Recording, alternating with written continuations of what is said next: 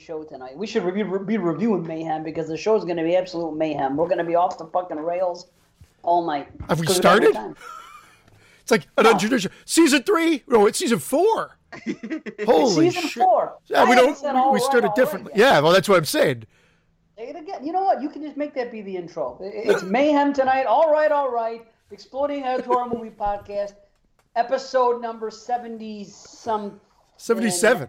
Like, Is yeah. 77? Seventy-seven. Nice. yeah, man. What to heaven. All right, all right. That's cool. Season four, episode 77, Year of the Patron. I'm Dave. I'm Christian. I'm Brandon. Right. We We're are the back. exploded heads. Yeah, that's Bob. and my laugh is back. Ratings? Yeah. five out of five. You know, there's only like I I, I Yeah, had this five. researched and I forgot to bring it up for the show, so I don't have it in front of me right now. There's only like in Canada, see in the states, we've got like what 120, 130 reviews. Yeah, 127 So uh, okay, Yeah. in Canada we got like eight, Oh, yeah. maybe not even, maybe like four reviews, five, but we've got ratings, eight ratings, and I think there's like two one star reviews. Canada's not Canada's not hot on the exploding heads. One of them's Oh. Vince. Oh. the other is moods. Yeah, the other's exactly. We figured it out. oh shit. Oh, Well, Vince and I are due. It's been it's been chaos. It has been chaos. We haven't recorded in five weeks, except for when when when Christian and I did the exclusive for the Patreon. But there's been we've been on vacation. We've been kicking it. It's been fun. It's been fun. Uh, B, we haven't seen you in a while. You know. yeah, it's good to be back. I'm I'm glad uh, Dave's still in his uh, in his dark room developing pictures. Ha ha ha! This is blood red, man. This is this is the way. See, you Blood red. noticed that it was darker now, huh? It is darker, yeah. Yeah, because you know what happened. I, I put I had floodlights before, and the thing is, the, pit, the the the red floodlights end up becoming a little too pinkish. So. I, I, I noticed because like eighty percent of what I have down here is regular red lights, but a couple were floods. So I noticed that they give off like a, a, a lighter red, like a pink hue. I said, you know what? I don't like this. I want everything freaking dark red. So I took all the floodlights out. I replaced them all with straight up red. So now we're in the red room. I can't help but Ugh. think of the Seinfeld episode with the Kenny Roasters sign. I can't help but think of the Patreon exclusive we just did, and Dave told that exact same story. Did he? Well, Yeah, well, that was only for the patrons. yes. But I wasn't there. Right, that's Yeah. why I said it. I was talking to you. right. I, what do you think? It was just for the audience? I mean, Yeah, not every audience is a patron. I wish they were. Maybe by tonight they will be. Imagine that. Everybody gave us one buck. Just one. oh seriously, one buck a month. except for the people giving us three, six, or more. Obviously. But I mean, Yeah, if every w- watch. We, we don't get any new patrons. We just the ones we have drop down to a buck. Only they want is a dollar. Eh. Oh, I gotta go. I'll be right back. All right, he's got to go. We're gonna make do without him for about uh, a minute. So what? Here, here we go. Now we can catch up because um, Brandon, you weren't here in the last little Patreon thing we did, and uh, yeah, so I had to tell you the story, and that's what happened. So yeah, red lights. Okay, whatever. Well, I don't even know why I got. It's gonna be mayhem tonight. Seriously, you may as well just call this episode seventy-seven colon mayhem and colon, colon mayhem. you're, you're in for a real shitty surprise tonight. It's gonna be colon mayhem tonight. Oh, see, this is why we need you. This is why this. Uh, this it's is good to be back because I, you know what, I, I watched all the movies and I prepped and I was ready to go film wise, but I felt like I haven't been feeling funny lately. You, You just, you got, I haven't been feeling feeling funny. So I haven't been good. feeling, I haven't been feeling jokey. Oh, Joe, funny as in humorous. Yeah, I haven't thought been feeling meant, like, humorous. Funny. Okay, Yeah. I thought I thought you meant like you know how you know how usually somebody says I've been feeling kind of funny. It usually means like you know uh, they're Yeah, like feeling bad. Yeah, no, I just haven't been feeling humorous or like I like I got anything for the show in terms of cracking wise. And then all of a sudden I'm back, and it's just it just comes naturally with you guys. instant. That's that's what it's all about, Bo. 'cause, you W- know, Was it there you're to start? yeah, he's I back. came into that. I know. so, bada boosh. Here we go. It's been so long. Yeah. I got to tear into Yeah. you. right. Gonna tear into you. So um, yes, it's the year of the patron, and that means that tonight everything we're doing is picked by our patrons. So Yeah. we have two feature reviews and four triple R's. So boom, six movies to talk about.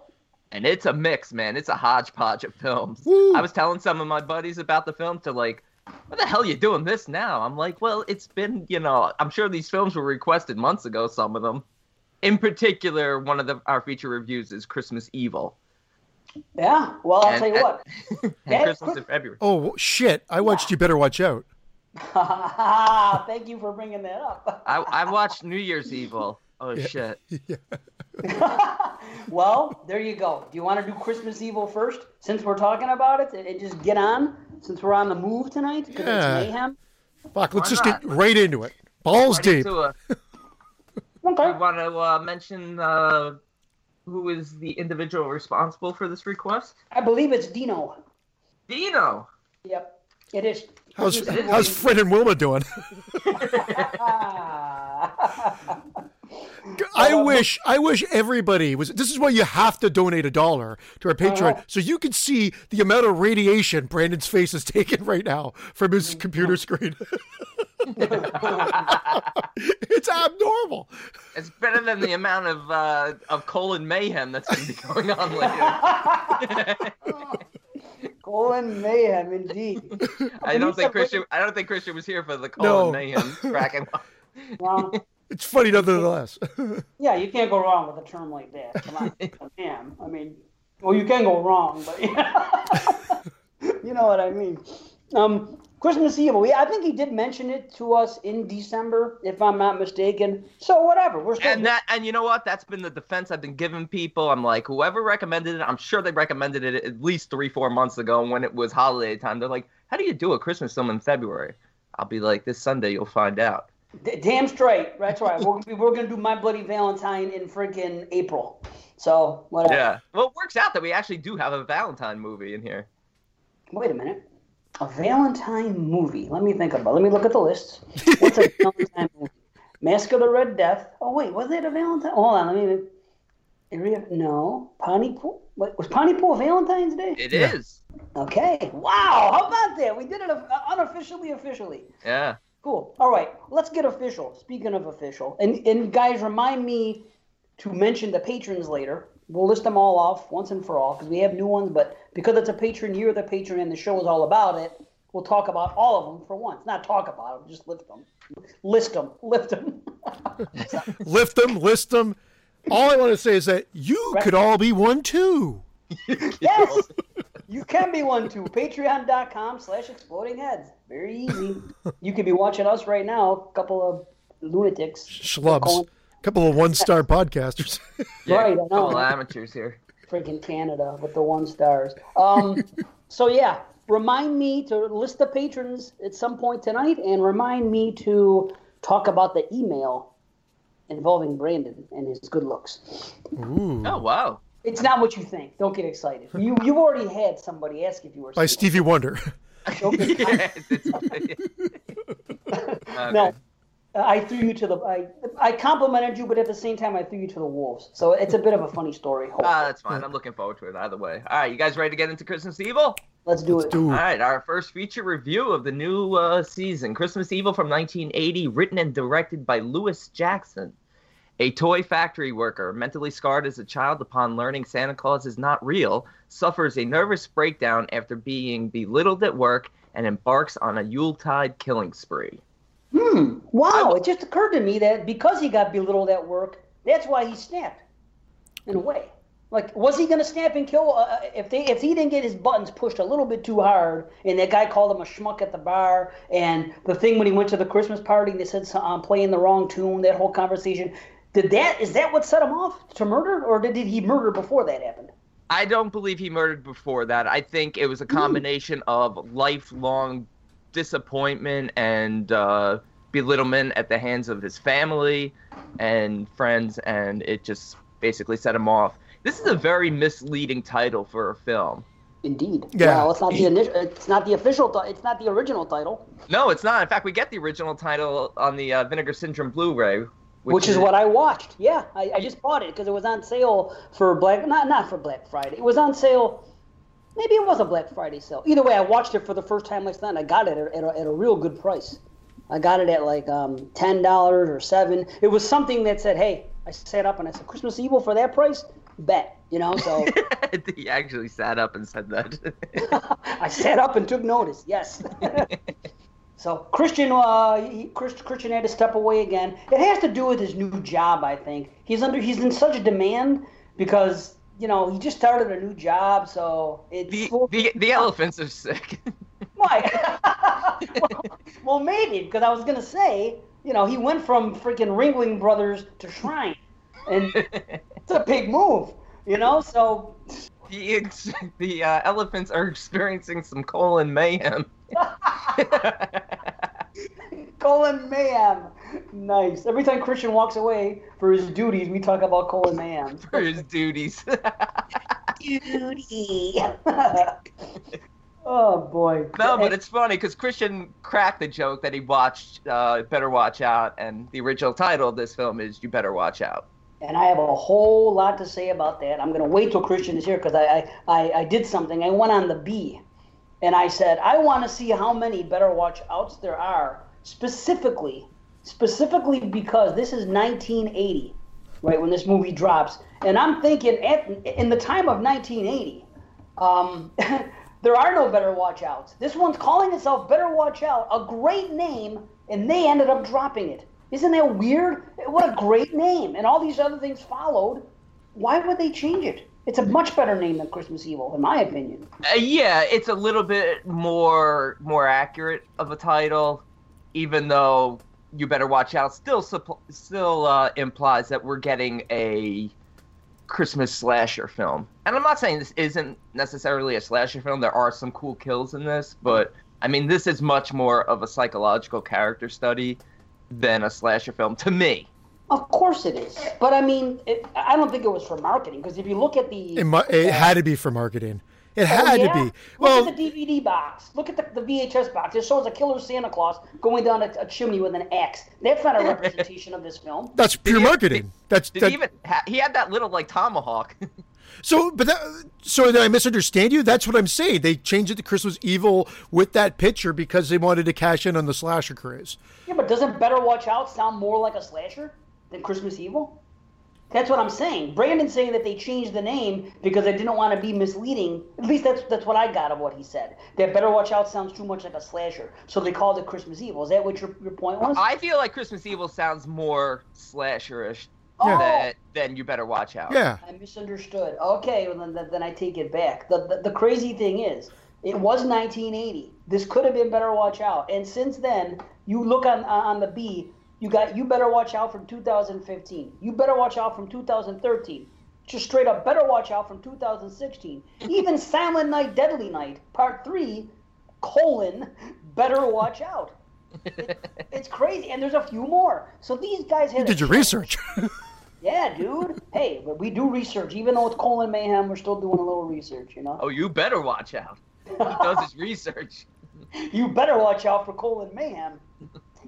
Yeah, that was my point. That it's 1980, and it's it's almost a shame that they just didn't stick with that name. That's what I was getting at. They were the first to do it. There's been so many since, and I don't know. Well, I feel like I didn't do my research because part of me seems to remember reading that it came out, probably didn't do very well, and then was re-released with the name to cash in on like the uh, the Friday the 13th, the prom night, and everything else coming out that year.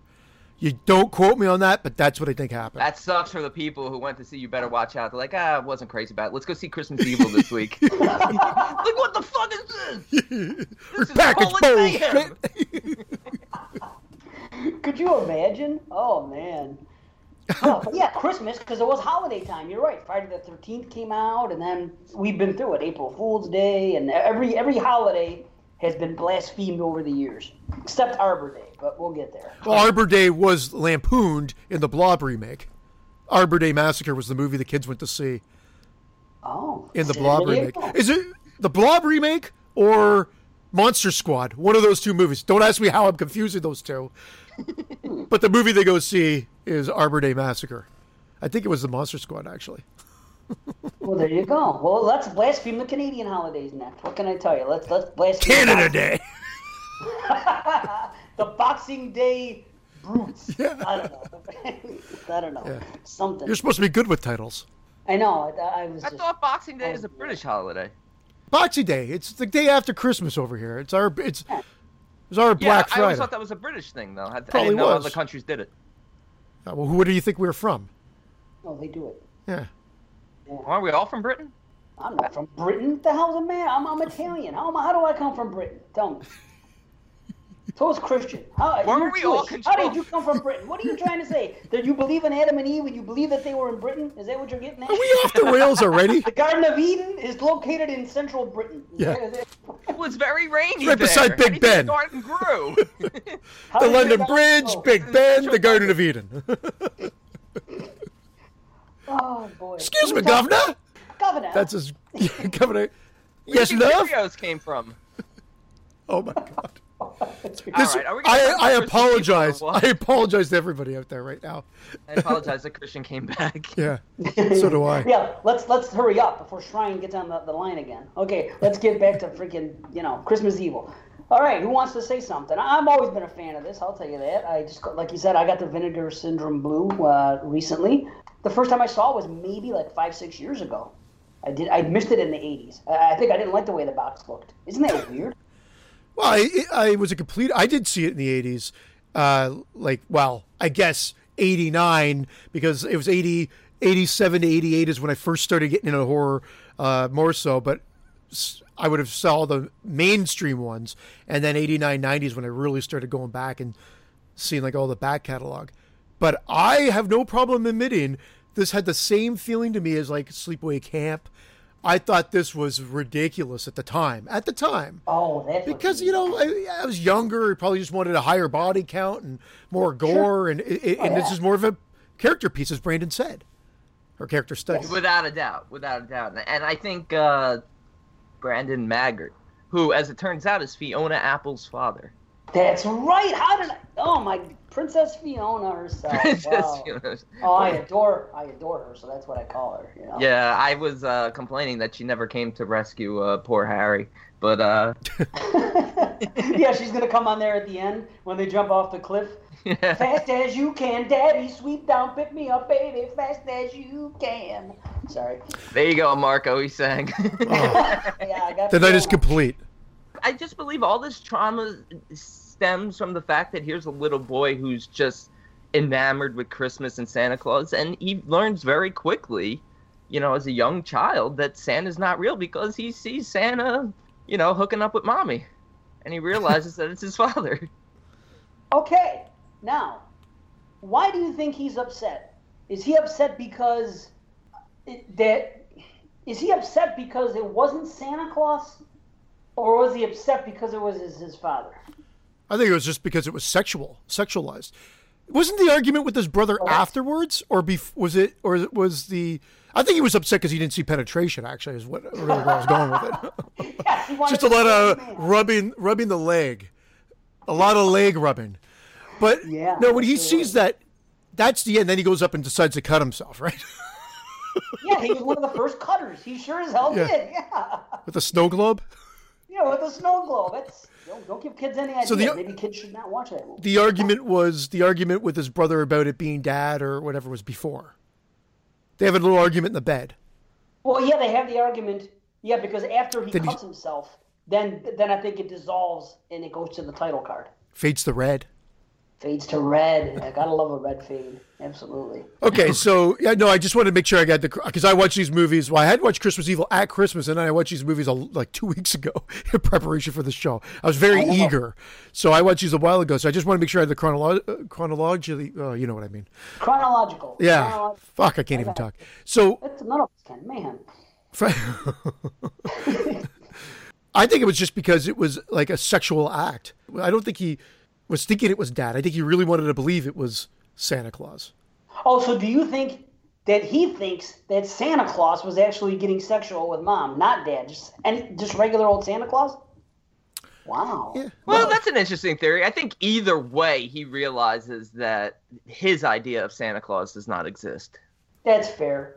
Yeah, it's, I think it's I think it's ridiculous that he runs up the stairs like that and nobody hears it. Because you hear him boom, boom, boom, boom. There's another scene in this movie where he's making a lot of noise where nobody hears, where he's uh, killing Frank with the sack of toys over his face. And I mean, that is so loud, and the wife is just right next to him, sleeping out cold. Yeah, she was sleeping with Prince Valium or something. Prince Valium. You know, holy shit. Yeah, I, I was gonna say that too when we got to it, but you're right. I, I don't know. I don't know. Maybe he's the Night Stalker. Maybe he's he's really Silent Night, Deadly Night. Because no matter what he does, it's silent. Apparently, nobody hears what his actions. So maybe that's it. They cast this really well, and I like uh, a young Jeffrey DeMunn. Is that how you say it? You know, who's from Walking Dead and Green Mile and The Mist. The Blob remake. Wow. Is he in the Is he in the Blob? yeah, he's the sheriff for the Blob. wow. Yeah, playing the younger brother, and uh, Brandon Maggart kills it as Harry. Like you really feel for. You know what this reminded me of, especially when it fast forwards to 33 years later, and you know he's working at the Jolly Dream Factory, and he's keeping the books on the naughty and nice kids and stuff. That was It creepy reminded- though. That was fucking. It was creepy. creepy, but there were moments where it seemed like it was nice, and it seemed like it was a. Uh, I don't know if Dave remembers this episode. There was an episode of The Twilight Zone with a uh, like a homeless Santa Claus. Oh, absolutely. Night of the Meek. Absolutely. Yeah, where he where he gets to, where he gets to play Santa Claus for one night. It reminded me of that, minus the the leg rubbing and the uh, tomahawks to the head. but it reminded me of that. I'm thinking to myself, oh, we're gonna get a nice uh, Twilight Zone episode. You know what also clues you into what, what's going on? The music. Because when it's nice, it's all like dee dee dee dee, and then when it's like when it's bad, and he sees the, the kid with the penthouse magazine, it's like dun dun. Fucking Moss, dun. man. Yeah. It is Moss, right? Not Ross. I thought it was wrong. Maybe it is Moss. Wow, we gotta look that up. Moss. I gotta, man. yeah, somebody's gotta look that up because I keep, I swear he keeps saying Moss. I'll check it is out. Moss Garcia. Moss Garcia. What a name. It was he was growing extra moss because he was masturbating so much.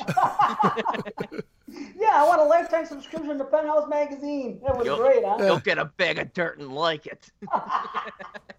That he did. There is some crazy stuff here. Like, what does really set him off? Because he seems like he's doing well at work. He got promoted. He's off the line. Yeah, he got mocked a little bit. He was called like, ah, schlub. Like, I got that schlub Harry to work for me tonight. Well, Yeah, he, but- yeah. he was upset for being off the line. He didn't want to be an executive. He loved the idea of working and making the toys and being part of the happiness of the children. And then he gets moved off the line. And then at the party, he meets, you know, his boss and the other guy who has the campaign to give out the uh, the toys at the uh, children's hospital. And Yeah. he he realizes that even though it's a nice campaign, that nobody cares. And that's when he kind of like Now, let, let's be honest. If you got one of those toys, wouldn't you just kill your parents? Oh. oh they're, they're Especially like one of those freaking- planes that he started snapping in half at one point. I'm like, oh man, if I ever got one of those. Oh, they're And freaking the- Dollar Tree toys. And the Santa on their logo is the scariest looking Santa ever. It's scarier than Harry later. If it's not a jolly time, what is it? oh, I don't know. If it's not a jolly time, it's. That's what I call masturbation, actually. It's jolly time. Oh shit. Is that why Well- you keep taking, Is that why you keep walking away from us like every seven minutes? Yeah. I'll be back. I want to make jolly time. Scoozy. I, I think Harry's a little, also a little disappointed that that his life hasn't really amounted to much. I mean, yeah, he's sort of like in training to become Santa Claus, but there's the scene where he's outside his brother's house and he's just spying, and it's sort of like this Norman Rockwell ideal picture of a perfect family. Oh right, when the when they're playing and everything else. and- Yeah. Yeah. No, I, I I do feel bad for him. Here's what I'm confused about. He's you see that he has the nice and the naughty books, Yeah. Yeah. right? And I think i- i- i- if this movie was made now, like if I showed this movie to my daughter, right away she would say it's creepy because it's my, it's a different time and kids know now. You know what I mean? Oh, look at here's my little darlings, and he's looking at the windows happen to be opening, and she's just a doll. And you would think, yeah, this this guy's a creeper, but his heart was good. He had good intentions. He wanted to reward the good kids. The books were funny. When you look inside the naughty book, the things that it said, uh, Yeah. rocks had dogs. Poor, poor hygiene. Poor, hygiene. Poor kid. poor kid. Yeah. Poor hygiene. Naughty. Naughty. Well, cleanliness is next to godliness, so I guess that was his whole motto. there you have it. There you have it, man. But here's the thing: 1980. There's a book, Naughty and Nice. If you notice, there's a 79 and a 78 book. So is this Yeah. the first time he's done this? Think about why would he have a book for 78 Naughty and Nice? Well, this is it. 79 Naughty and So what really sets him off here? He got mocked a little bit. Weird. I never thought about it till tonight. Because you're right. Because he, he he's been doing this. He's been keeping a uh, like tabs on everybody in the neighborhood for years. Well, he wants to be Santa Claus. I don't really, even though it's incredibly creepy, I don't think that implies he's killing before. I think No. that even throughout this film, when he's killing, he still reverts back to his nice sort of I want to help the kids out. He shows up at the children's hospital with the toys that he stole, and he shows up, uh, you know, in that random back alley with the kids and the family, and he's he, he just wants to just wants to interact with the kids.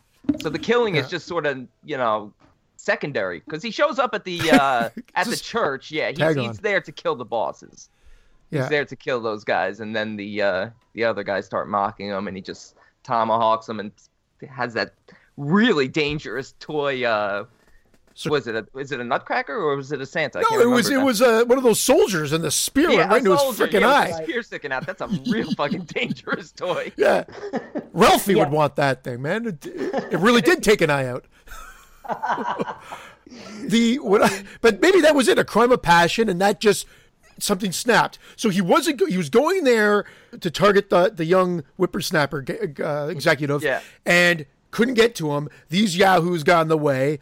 They they looked a little drunk coming out of church, eh? Because he just went off Santa. If you're a little religious, I don't think you're going to come out and just start mocking Santa on the church steps. they had it coming, if you ask me. I agree. Yeah, they must They, have been des- drunk. they deserved it. Except the poor woman. The woman didn't do anything, but she took a tomahawk to the head. Because if you see after when they pull back, I thought he just killed the two guys, but then there's one of the women is laying on the ground dead also. Right, I thought he killed one person. I thought that that, that um he killed one, but in fact it was three. That that Yeah. was one of my notes. That's what Yeah. it looks like. It happened It so looked- quick. And you know? To me, it looked like he killed the two guys, and then I'm like, why is there a dead woman there? there was actually four people on the ground, and then one got up. So at first I'm like, what the four? Okay, okay, three, three I can live with. I don't know. I can live with three. I, He gets a pass for three. If it was four, I'm turning the movie off. the fourth, the fourth Yeah, one was ducking the colon mayhem. So we built. I mean, I know we're all over the place with this as usual. So like we, he had this really feel like trauma. well, we had his trauma as a kid. Uh, maybe you're right. We had his trauma as a kid, and then he he is grown up. Obviously, has this affliction with Santa, and really wants to be Santa. This is the year that he's going to make it happen. Yeah. His ho ho ho's in front of the mirror are pretty good. He does. Yeah. And he's always humming Christmas tunes. And you gotta look at it this way too. Every interaction he's had with Phil, his brother, A that's crack his name, right? Yeah, Phil. Yeah. Phil, yeah. okay. Yeah, I, I I don't know why. Throughout the whole movie while I'm watching it, I wrote Frank for every note I made about him. and then at the end when they when they said something like to Phil, I'm like, oh, I better cross out all these Franks. but uh, every every interaction with Phil implies that for the last 33 34 years however old uh you know however long this has been going on since they're kids has been just phil just belittling and and criticizing and never really supporting harry so and that's all he really wanted was just some some support because even the wife is like you're so hard on him You're right. I like the wife. She was. yeah I like the wife i even like Yeah. the the uh the nephew the nephew's like don't hurt uncle harry Yeah, right. Yeah, because he's leave probably uncle he's harry just- alone Well, he had to grow up with the fucking guy. After a while, you're a little sick of it. I mean, I don't have a brother, but I mean, I would be sick of this fucking guy. Had he been my brother. Well, yeah, every year with the Santa Claus. That's like enough's a goddamn canceling enough. on, canceling on Thanksgiving just because you got to watch the Santa float Yeah. in the. And it's the I'm- I'm- volumes at like some ridiculous level. hey, hey, Dennis, turn the TV down. It's not even loud. Yeah, right. You couldn't tell that was Harry's TV on the other end. So when when Harry goes on the rampage, and it- what I what I do like about this movie is he goes on that rampage and the cops are right on it. It's Oh, like boy. they are on it. They've got a lineup of Santa Clauses. Like remember how many people were there? At least thirty people, right? Probably witnessed it. Sure. Thirty Yeah. people. Yeah, There's a 30. fucking black Santa in that lineup. Why? Why would that happen? I know that. That's not how lineups work. You don't, He might have been. He might have been the cop Santa in there. You know, they throw a cop in there to throw people off. I would have given this movie a whole point higher if they had people say it's number four and they all pointed to the Black Santa. One point higher. They brought in one guy who didn't even have a beard. The old guy. He wasn't even wearing a beard. Everybody was super skinny. The lineup was so ridiculous. It wasn't. Why would they do that? I don't. I can't understand the reason to put the Black Santa in there. It make it, it would never happen. it was a different time. Who else was offended by the Black Santa? you want some toys, kids? Oh shit. Oh, did you notice that in the beginning the little boy looked like Mikey from Life com- Life cereal commercials? Do you guys remember that or not? I do remember the commercial. Yeah, I, I didn't even think of it.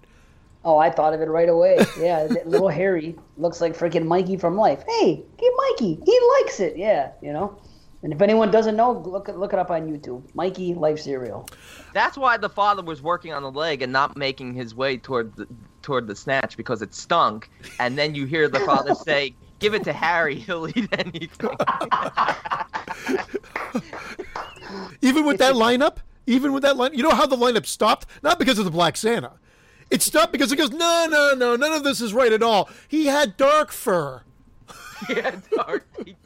Not the fact there was a Black Santa guy without a beard and all these other schlubs. He had dark fur. Oh, that was the Harry good put together a nice suit. And even the guy in the ba- even the guy in the back alley, that's how he recognized him. He's like, "You see that fur? Yeah, I know. That- the only Santa with dark fur. Hey man, that's styling. That's a styling Santa. I'll give I'll give him credit. He, he, he did the best he could. The funny part though, well, it's not meant to be funny. You were talking about humming earlier, and I wanted to bring it up when he was flipping out and he was humming to himself, sitting in that chair rocking. What the hell was he humming? Does anybody remember?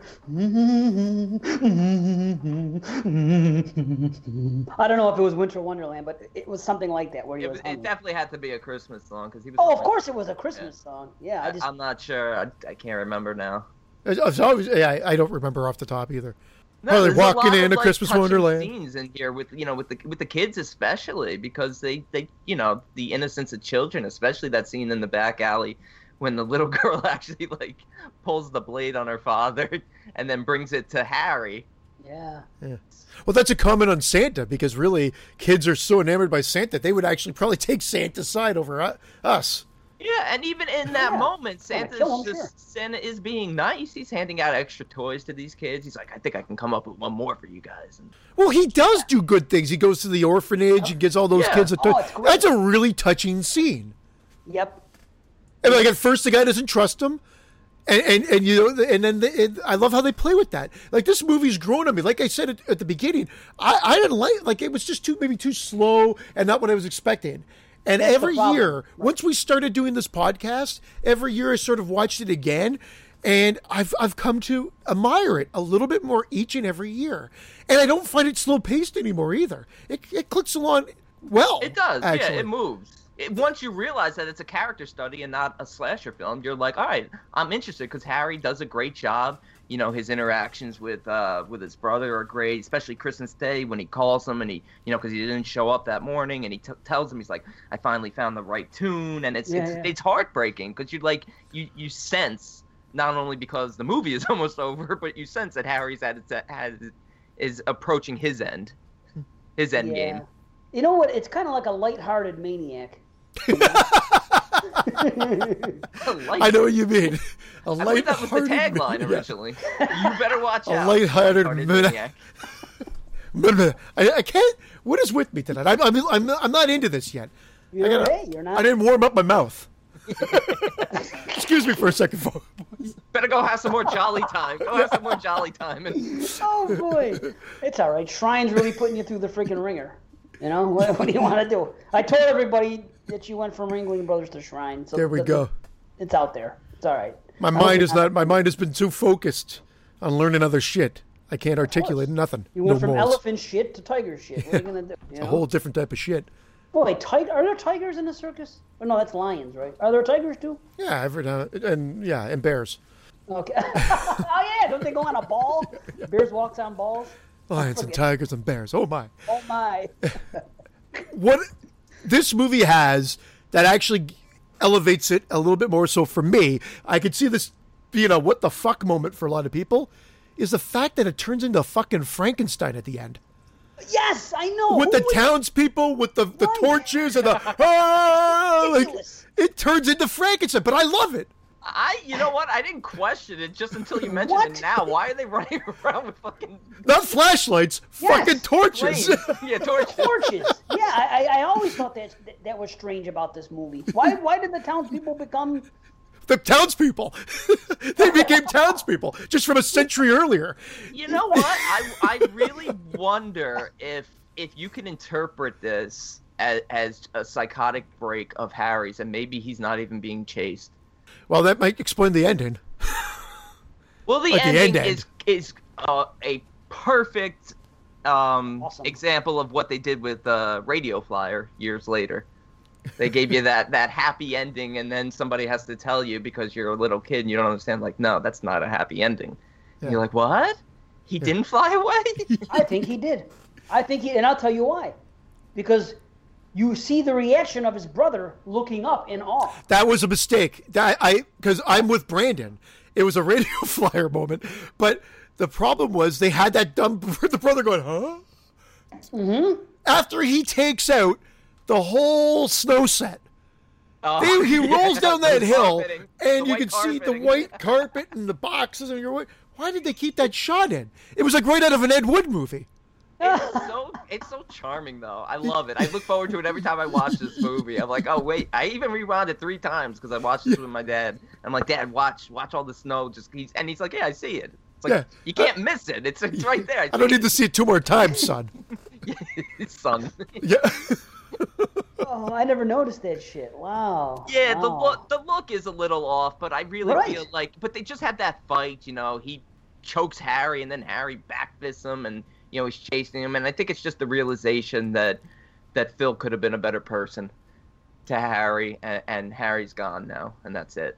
But so yeah, you want to go? You want to go with the ending that it jumps, and in Harry's mind, he actually could actually dies happy because in his mind, this is happening. He's really gonna plummet and be dead, but his last thoughts are of something. You know, it's a psychotic thing, and it, so he's actually gonna die happy. It is Yes. a happy ending. How's that? For it's a him. happy ending for Harry because For he's tra- he's True training that van throughout the whole movie. Throughout that whole movie, he's smacking that steering wheel and the reindeer are, you know, Right. You're right. They, they didn't put that. it in at the end where he was like on Dawn or on uh, Dancer on Prancer and Vixen. They didn't put that in, right? He just said us that sort of smile of awe, and then Yeah. the brother looks up. That was it. I, Dave, it's funny that you said that because I'm looking at my my actual note, and that's exactly it. They have that moment where you know I took it as he's dead. The van went, he and he, and it's gonna blow up. If this was an action movie, it hit the ground and explode one millisecond after. Uh, but they show that shot of the brother going, "Wow!" Yes. See, there It- you go. It's such a weird, weird ending. I like to think that he flew off. That's what I like to think. That he became the real life Santa Claus. That's okay, Radio Flyer. That's okay. I don't even know Radio Flyer. I never saw it, so I don't know. But now Christmas becomes a scary holiday because the real Santa has four or five deaths on his ha- on his hands here. He's got a slit throat. He's got a tomahawk to the brain. well, he's yeah, got but he only fucking killed assholes. But he, it's like Jigsaw. You know what I mean? Or the theory of, of a jigsaw in your town. He's only killing. He's not killing innocent people. He's really good to kids. The only the only negative thing that happened towards a kid is when he was at that party. He says that if you're bad, I'll bring you something horrible. Yeah, You know but what I then he gives he gives a great laugh after that though. Yeah, I know he does. But do you see the look on that one woman's face? Yeah, I, it's great. They're like, well, because you would be like that. You're like, uh, this guy, what the hell's going on? But uh, that scene is great too, because it, I, right in the middle of all this mayhem, he goes in and just warms up this party. yes, he does. Yeah, What, he's what great. what was that like a Greek party or something? They're doing like Greek dances and stuff. They're breaking plates. Yeah, they're playing accordion. no, they weren't breaking plates. Wasn't it like a polka? They're going, Opa! yeah, that, that's what it looked like. My big fat Christmas party with the Greek in there too. I forgot the Greek part.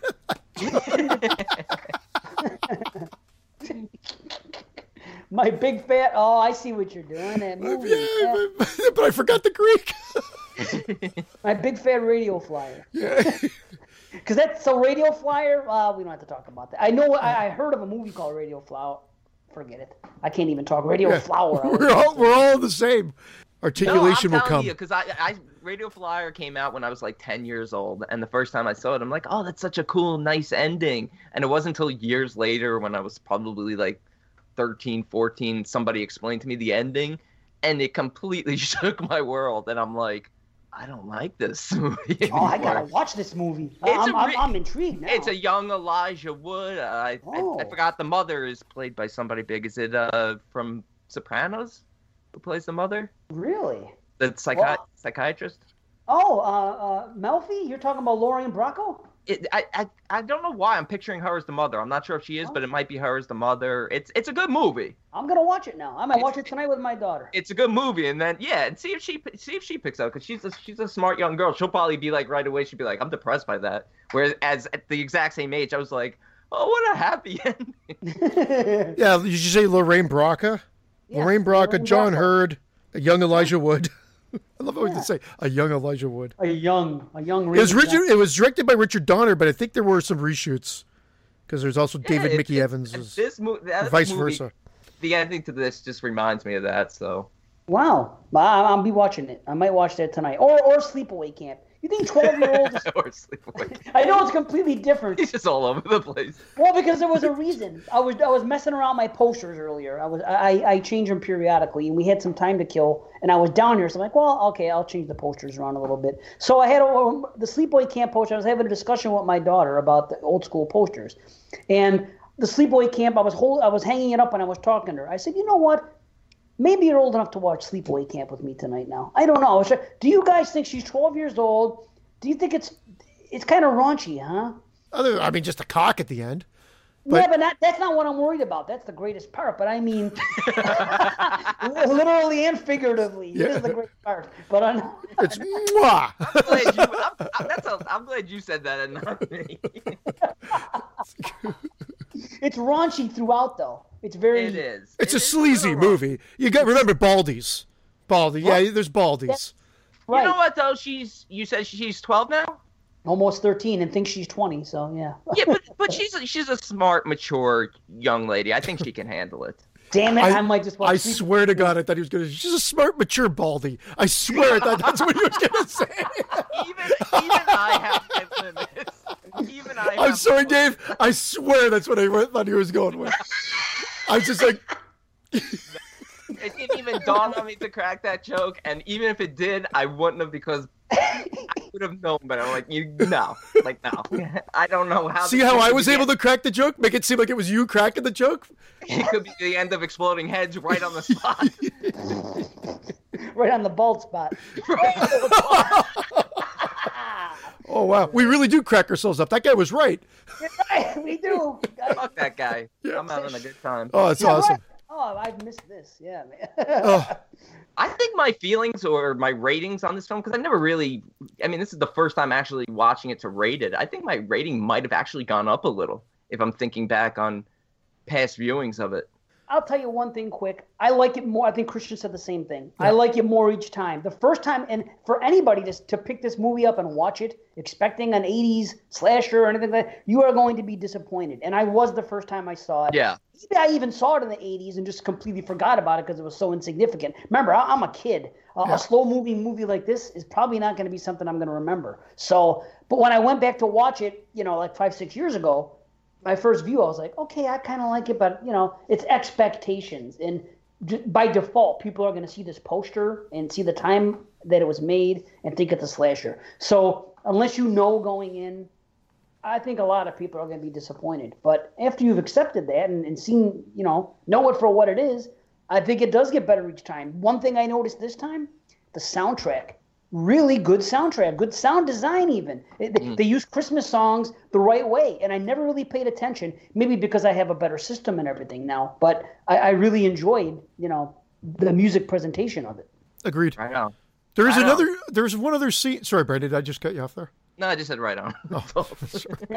There's another scene that um, stands out because it's r- really creepy, where he is spying on Moss through his window at the house, and the mom drags him out to to go out shopping, and it almost it's weird because I, I I have good memories of my parents and everything was great, but it takes me back to a time. I think maybe I remember a kid being yelled at from his mom, get like to get in the car. It seems like it's right from that time period. Like it takes me back to like 1980 almost. Wow. A- a- that scene, but not not from a personal experience, but just remembering something of a mom like that. But do you remember him being in the bushes and then he Yeah. takes the mud and then he just pushes his face in his hands and makes an imprint on the side of the house, like a like a territorial like predator. Like it's really fucking creepy.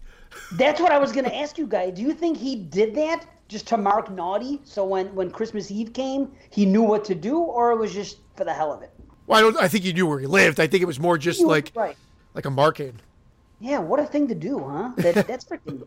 Yeah, that, Yeah, it makes no sense, and I don't think it has to. No, I guess not. I mean, and, and everything he does does make sense. He is he's off his rocker, so to speak, and you feel bad for him, but it is what it is. One question: How the hell, in the beginning of the movie, when his father came down the chimney, how did he do that? And how did he get back up? He put his hand on his nose and rolled up the chimney. Yeah. I think that's just the way Harry wants to remember it. Yes, but why? Because by that time he was spoiled. So No. he would you would think he would remember nothing good about it because remember how upset he was after. Why would he see him rise up after the, the, the grisly discovery, if you will? So, but then, wait a second. That's no. That was she, wasn't, before. she wasn't that hairy. No, maybe I'm wrong. I'm see, now I'm getting all confused. She wasn't that hairy. He's talking about grizzlies over here. She had dark fur too. She's a baldy. Was that was that after? No, uh, see, I thought there was a almost like a story part where it opens where you think there's like a almost a sweetness to it, and then that's when him and his brother start arguing about that was dad, that was dad, or whatever like that. Then he goes back down and they're Yes. making out. So I think that's what you're doing here is they're playing with the kid's imagination, like re- remembering a story of, of it like the night before Christmas. I think it's supposed to be this sort of sweet introduction to it, which then turns ugly in his mind because it becomes sexual. But the father's entrance, Yeah, there's well- no other way he could have done that. Like, I don't think Santa's going to walk through the front door. Because remember, the mother and the two kids are on the staircase waiting for Santa's arrival. And all of a sudden, you see the feet come down in the chimney. The- Harry can't- Harry had to go through the basement because he couldn't fit through the chimney. Right. It seemed like a lot of parents wanted to do this in the 80s, and Gremlins, it didn't turn out so well. right, man. That's what happens, right? Yeah, you can't do that shit, man. Chim chimney, chim chimney, chim chim chiree. You know? He's singing Ain't no Mary Chris. Poppins, motherfucker. hey, yeah, man. I, I love Poppins, man. I'll rep that till death. Absolutely. The wackiest shit comes out of his mouth sometimes. Yep, hey, as long as it ain't going in my mouth, it's okay. but, You know? Well, Man. this movie, like I said, I enjoy it each and every time a little bit more so. I, I scored it a seven and a half out of ten. Hey, me too. Wow. I, I came up to an eight. Nice. Nice. Yeah. Nice. Hey, well, we're off to a good start. Yeah. Thank you. Thanks. And that was Dino, right? So it was. know. Yep. I wonder how many times. I want to know. The only question that matters tonight is Dino. How many times were you given a Fred Flintstone joke growing up? I want a number, a rock hard number. What if it's pronounced Dino? Dino. Someone's in the kitchen with Dino.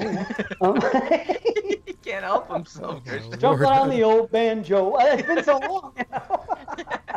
He breaks out the song every two fucking seconds. I could. Uh, I'm jealous though. I am, and all, all kidding aside, I'm jealous of the name Dino. I wish it was my name because it's a lot. It's a very uh, ethnic Italian sounding name, and I got stuck with Dave, which every other asshole in the world is named Dave. I always wanted a an Italian name. You Dino know, sounds like you got like a big honking cock. Dino. Yeah, it does. I got a Dino over here. Dino. they don't call me the dinosaur for nothing. yeah. Thanks again, Dino. That was a good time. And we we hope you enjoyed the review. And we hope you guys are all enjoying the review. You're a good egg, Dino. Wow. okay. Woo! Now we're going into uh, triple R's. And how many of them do we have tonight? What do we got? Four? Four. Woo! Boom, boom, boom. The horsemen. Boom, boom, boom. Boom. So, uh, want to do talk about one? You might be the killer. Since I can't get the damn song out of my head. Sure, man. All right, man. Jumping right in with you might be the killer. Boom. Jerry Cortez, Mr. Venom, Mr. Podcast. Oh boy, I, I, should I just name them all at this point? He's got so he does do a lot of podcasts. Forecast. Uh, um, Just um, Google them. No room in hell. No more room in hell. I mean, um, Rad Radio, uh, Underwater Kaiju. He's all over the place. Jerry Venom, Mr. Cortez, or Jerry Cortez. Jerry Venom, Mr. Cortez. Eight out of five. Colin Mayhem. Okay. Uh, anyway, It's Jerry. one of those nights. Yeah. Right. One of these nights. Sorry. You Sorry. might be the killer. This is uh, from last year, from 2018. Uh, directed by Brett Simmons. A camp counselor suffering from blackouts finds himself surrounded by murder victims. He turns to his horror movie enthusiast friend for advice and to contend with the idea he may be the killer. Go ahead, Dave. Sing. You might be the killer. It's great because think about it. We haven't had this happen and so. Remember when it was you know really cool back in the day, or it was trendy to have a song that represented your film, and then the end credits, you know, you got the Ballad of Harry Warden, etc. You know, uh, Maniac cop rap. Yeah, maniac cop rap, maniac cock rap, everything. you know, cock rap, aka a condom. Um, Oh my God. boom. hey, when you're in a pinch, sometimes you gotta put saran on that shit. You know. Oh, I've done it. Reynolds Anyway. rap. I don't even know what we're talking about. Yeah. Um, you might be the killer. It's cool that they have a song. That's the point I was trying to say because we haven't seen that in so many years, and I wish more. I wish more movies would do that. It's cool. But that was a very 80s thing to do. So that's it's actually great. Uh, and I like this. I, I only watched it one time for the year end show, and I said it was good. I think I Did was it make hovering. it- I thought it made your year-end list. It No. made my year end. Oh, No, wait, his. yours, It, Dave. Okay. it was uh, not on my on my top 18 anyway. I can't remember where. I mean, I could br- bring up my Letterboxd. It's out there if, if you want to see it. But I mean, I was I was hovering at around a seven, seven and a half. I, I said it was it was good. I liked it. It was gory. The second watch really brought up my enjoyment of this. It's a it's a really deal. fun movie. And he Indeed, it is. kills it as the lead. This uh, Fran Kranz, however the hell you say his name. It's great, dude. He's terrific. Him, him, uh, him, and his interactions with uh, Alyson Hannigan as Chuck, terrific. Yep, I she's a great character. They She both is. are. Yeah. and I agree with one thing that I believe Christian said when he talked about this film on the year-end show. The dead counselor meter does get a little played out after a while. Yes. I believe you said that, and I and I was just like, all right, you know, enough with that. Yeah, but they're clever with it. They It- go back and it, at least they make it interesting. If it just would have been like one through eleven, it would have been eh, whatever. But I like the way they play around with it. That's all. Yeah, they, well, yeah, they started like oh, you know, like six already. Right, but that's what that was the story. That's what I'm saying. I like the twist of it. I like they go back and they start over, and I don't know. It's something. It's something that's kind of humorous, and I guess I could see somebody tiring of it. But if you're gonna do it, do it that way instead of you know just go. But they really have a summer camp though, 25 miles like out of town? Well, Friday the Thirteenth was, was kind of like in in a way that was the idea that they were far away from town. What is it, Mile? What is it, Anus? A- Anus? what is it, anus? Ah, colon rectum. yeah, about 20 miles. Yep, I'm pretty sure those that was the exact dialogue from Friday the 13th. that's right. That's what they're doing. Give or take that- two lines. yeah, true. But yeah, that, I think that was the idea. They're they're attributing, uh, you know, the Friday the Thirteenth motif, uh, whatever. And I'll tell you, this is I'll say it simply like this: my complaints about Final Girls, my, my minor complaints, was that I wish they put the gore in as well. And we've been through this a couple times. This movie it does horror comedy and leaves the gore in, and it's real gore. It isn't goofy gore, it's slasher movie gore. And that's what I like about it. It brings that to the table. You tend not to see that. That's why I'm so high on this movie, that the kills are legit slasher kills. And yes, it is comedy and it is meta stuff and done in a different way, but I don't know. It's, I'm not saying it's a perfect film, but it's it's like the total package as far as you know that's concerned. I like that. That's what I really like about it. I've seen the movie three times now, and um, you know my rating is maybe slightly down from the first time I saw it, but I mean I'm right around the same spot. Because when you see something three times in six weeks, you know Yeah. that'll happen. You know what I mean? And that's what's happened with me. But I love the fact that that they had their gore, and I'm not dissing Final Girls, but you get what I'm saying. I wish they would, if they would have done that in Final Girls, man, that movie could have been like, I, I probably would have rated as high as Brandon has it. You know, that was I my love it. one. I, it's a great film. Don't get me wrong, but you see what I mean with the kills, though. No, I- the, kill- the kills are the highlight. Yeah. Okay, And they, they should be in a No, I, slasher. I was agreeing with you. Oh, okay. Yeah. As they should be. Yeah. Even if it's a horror comedy, it's still a horror comedy slasher. So you may as well make the kills look like damn good kills, and they all are. So I just felt like in Final Girls compared to this, you have a more well-rounded group of characters, whereas in this film, it's really it, it's Chuck and Sam. You don't like the other? You don't like Imani and you don't like Jamie and the rest of them? No, I like them, but they're not they're not as developed. It's it's really it's really Ch- it's Chuck and Sam's movie. Absolutely. I mean, their their interactions on the phone and the comedy comes from them and the smiles come from them. The whole Freddie versus Matt Cordell comment. The first yeah. time I heard that, man, that put a big smile on my face because nobody knows who the hell Matt Cordell yeah. is. That was written for us. Yeah, that, like that's it. That's why, like, you do have to give it kudos for that. The Final Girls was a little bit brighter. It had the brighter colors. It had a little bit more character development. It was a little bit more traditional in its in its uh, presentation, and had a lot of heart. This one has a lot of heart in a different way, and it's very clever. Maybe it's turned off with the, the jumbled style of story presentation, but then that is exactly what ends up being its strong point. So upon rewatch, right. that's why my enjoyment level went way up. I kind of like the disjointed storytelling. I did like the gore, but because of the disjointed storytelling and how it's focused, the character development is gone, other than yeah. from the two main characters for the you most part, the, and their friendship. The you do get the flashback to the summer before, you know, with him and yeah. Imani, and, and and that's, that's all something. fine. But the yeah. the jumble the jumbled uh, storyline helps for the kills because they're like, oh, I want to see how that one was killed because I th- believe they start off right with uh, Steve, the kayak king. The kayak king. the I love that. It's like I, I don't want to. They're canoes. They're canoes, right? but funny. I mean, it's brutal. The kills in this are fucking insane. Yeah, man. I mean, you get a great slit throat. I mean, there's a there's one kill where he chops the guy's head right in half, yeah. and Chuck's on the phone. She's like, "Ah, you didn't cut his head in half." Yeah. like the shit like that, just the interaction back and forth between them. It's like really funny.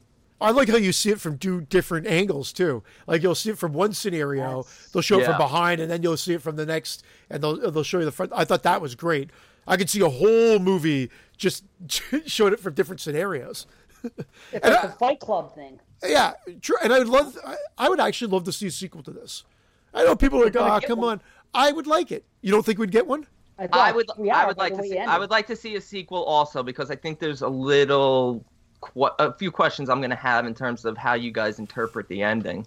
Well, here's the thing. Right before they did that stinger with the phone call at the end, I thought that would have made this movie even more freaking uh, powerful because it's a when you look at it and when you see the, the final person walking away in the death of another person, you're like, wow, that's a that's a very serious tone to end a horror comedy on. And at the time, I'm like, wow, that's freaking serious. And I almost wish they wouldn't have had that stinger because the, the proposed idea from that, if there is a sequel, isn't something I'm anywhere n- nearly interested in. You're, you're talking about going from slasher to zombie. You know what I mean? And there's been enough zomcoms. I, I, you know what I mean? this, yeah, this has been done right. This is this is the, a, a perfect blend for a, a slasher comedy. But now the whole backstory with the woodcarver and and that whole story and that mystery, and then they obviously they go out in groups to look for his his grave. Why is the mask and, and the weapon so easily found?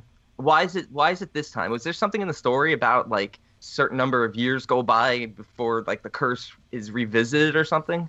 No, no one's ever dug there before apparently. Because it's literally right like, there on the surface. Yeah. Like they should have had to dig. I mean, they could. They had a perfect opportunity to make Jamie the one digging because that was the hilarious thing. Uh, is how Sam keeps talking about her digging because he turns around, she's dug like a six foot hole by six six foot deep, six feet wide in like two seconds. Oh yeah, right. and they and they make fun of that in this movie, which I thought was very clever. But yeah, it, it, is, it looks like the mask is like propped up on like a little box. Here it is. Yeah, I guess it is a little bit fugazi. I never thought about it that. But way. I do like the fact that even Sam references this to Chuck at the end. It's like it, it or to to uh, maybe it's to Jamie and Imani. He's like, it wasn't me. It was Drew's fault. It really was Drew's fault. She put the mask on him. Yeah, she did. Yeah, it was her fault. But Chuck, but Chuck, but Chuck's talking the whole movie about how the, the mask imprinted on him. So then the ending kind of threw me off because I'm like, well, if the mask imprinted on him, like, would it imprint on someone else so quickly?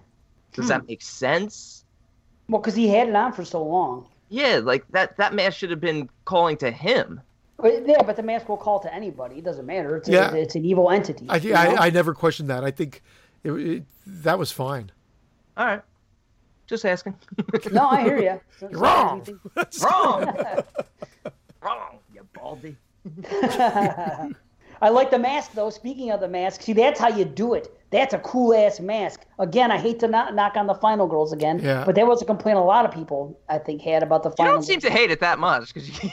I don't. I, I rate it high.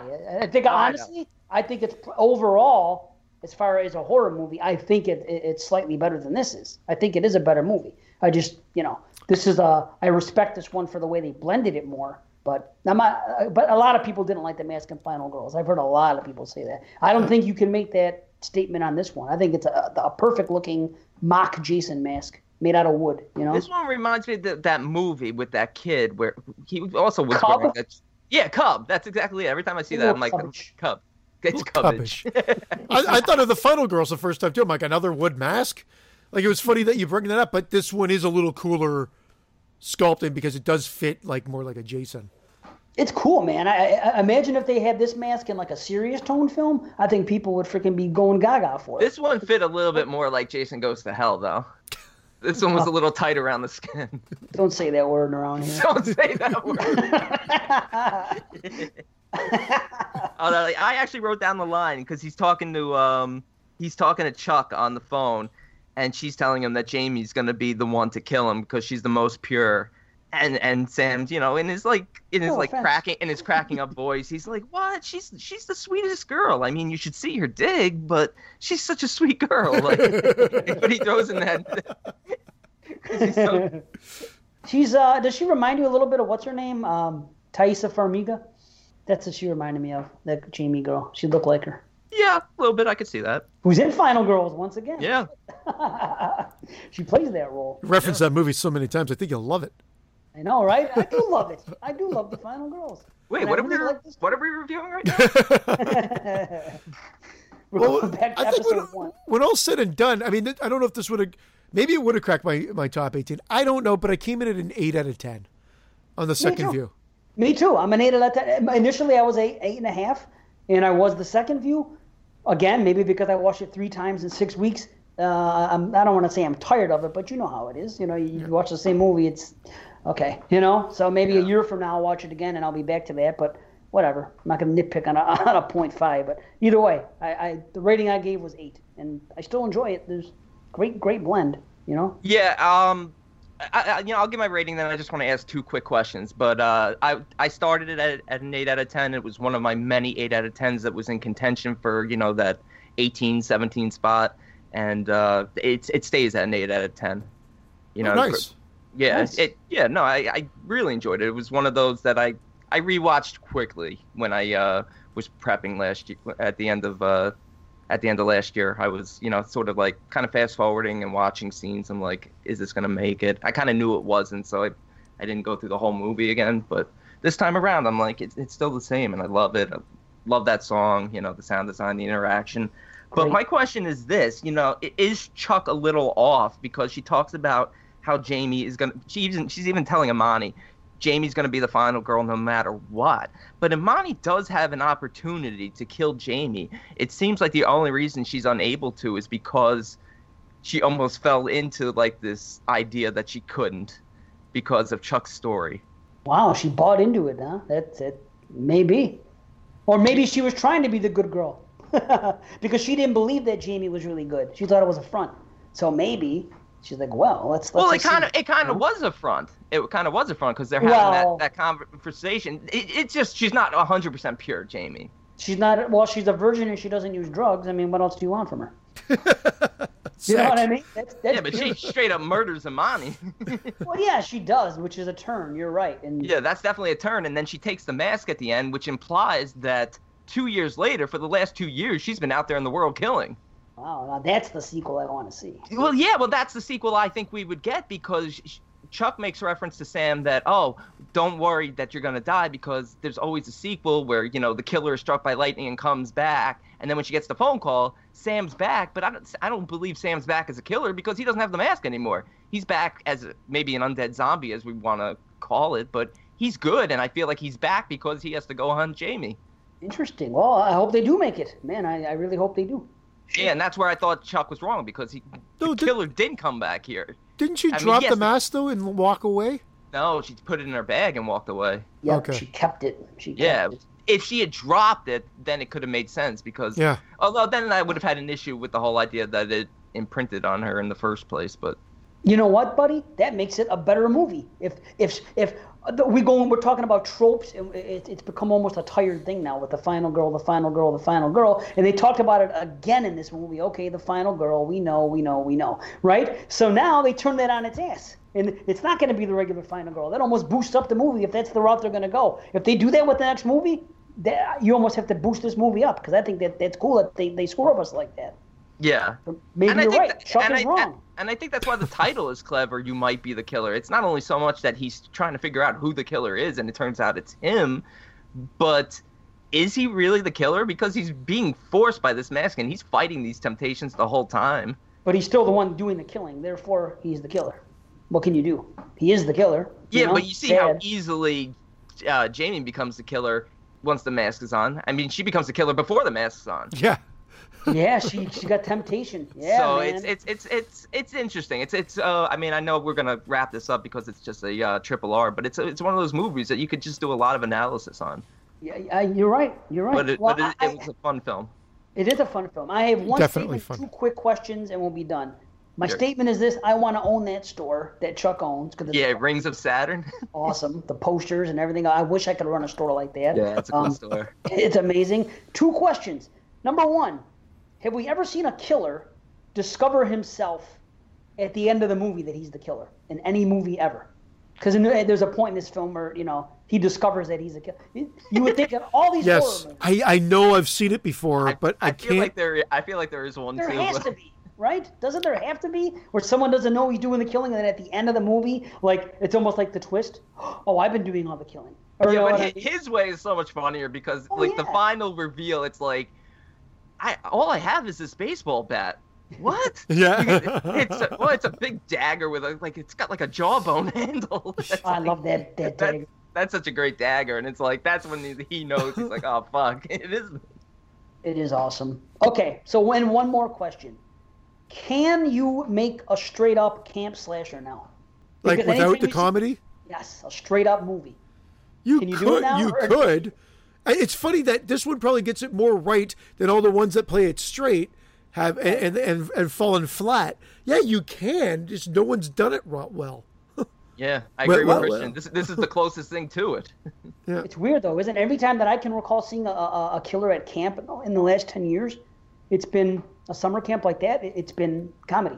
We haven't seen someone try to rep, you know, do like a, a, a camp killer, a Friday the Thirteenth style. Well, I think that's it. It's the fear of trying to the idea that you can't create another boogeyman, or or nobody has the the balls to at least try.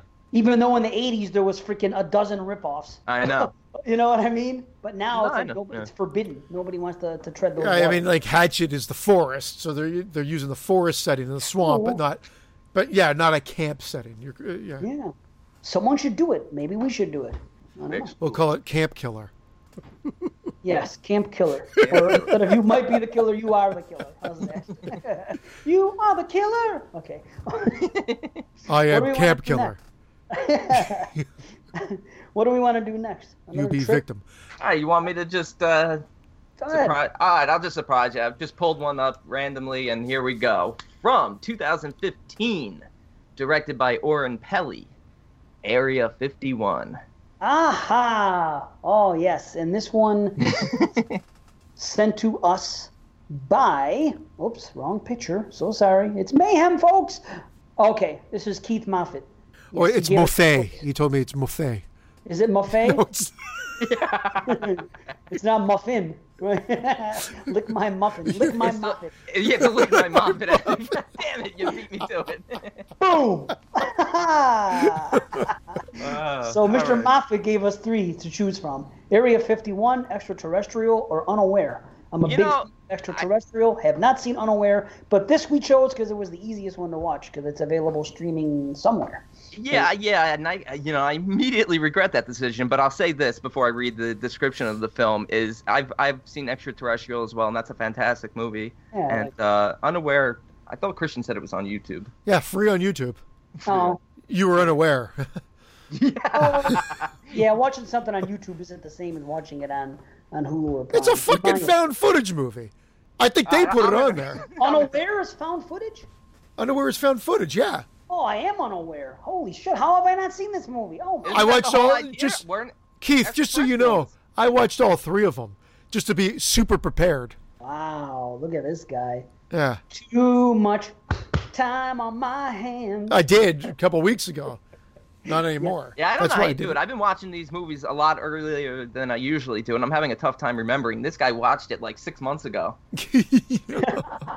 All right, three young conspiracy theorists attempt to uncover the mysteries of Area 51, the government's secret location rumored to have hosted encounters with alien beings. What they find at this hidden facility exposes unimaginable secrets. Now, right there, just that description at the end of the B, unimaginable secrets, pisses me off because they find exactly what you think they would find in Area 51.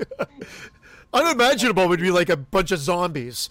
Yeah, or a like bunch of or- zombies or- training for a dance competition or something.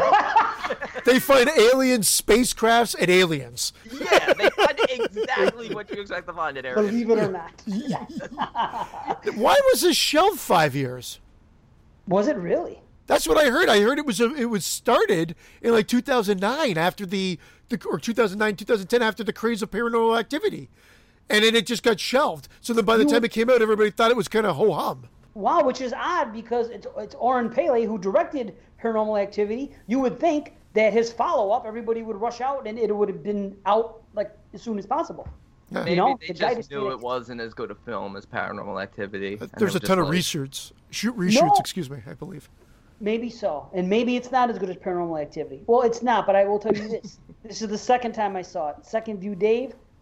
I enjoyed it more this time. The first time I saw it, here's here's a story.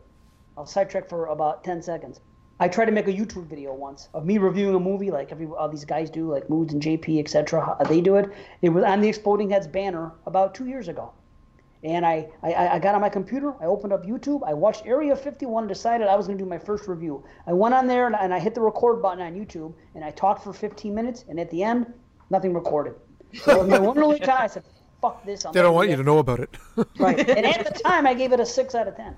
Wow. At the time, that's all I gave it. I've, um, I've come up a little bit, and I, I definitely enjoyed it more. So I'm so glad I got to watch it. You know what? I just feel like the, the opening of this film, leading up to uh, leading up to the event at the party, is just stereotypical found footage. It's just That's okay. so, I, I I don't know. I feel like I don't know. They got to switch it up. Like I I don't need to see these guys going to strip clubs. I don't need to see them going to parties. I don't need to hear all this useless banter. I get it that that's what it has to be because there's no music or anything to to drive the action here. It's it's all dialogue and it's just the same thing over and over. And I just felt like very early on, like man, I'm really not into this. And then the, the, the scene at the party happens. You know, we got the three friends, Reed, Darren, and Ben, and, and Reed disappears at the party, and there's a flash of light, and they find him like a half hour later when they're driving home, like down the highway. And that's kind of cool, because all of a sudden Yeah, after is cool. this, they, they flash forward three months later, and he's obsessed with uh with with breaking into Area 51, and they're uh they're they got all these gadgets, and they're getting ready to do this, but they never really bring back what happened that night and to what purpose it it it, it No, even plays. They they have a, the, a little bit of a dialogue exchange. He saw something and spaced out. I thought they allude Yeah. to it that that's exactly what drove him to wanting to do it. Why he was so fixated on going to Area 51.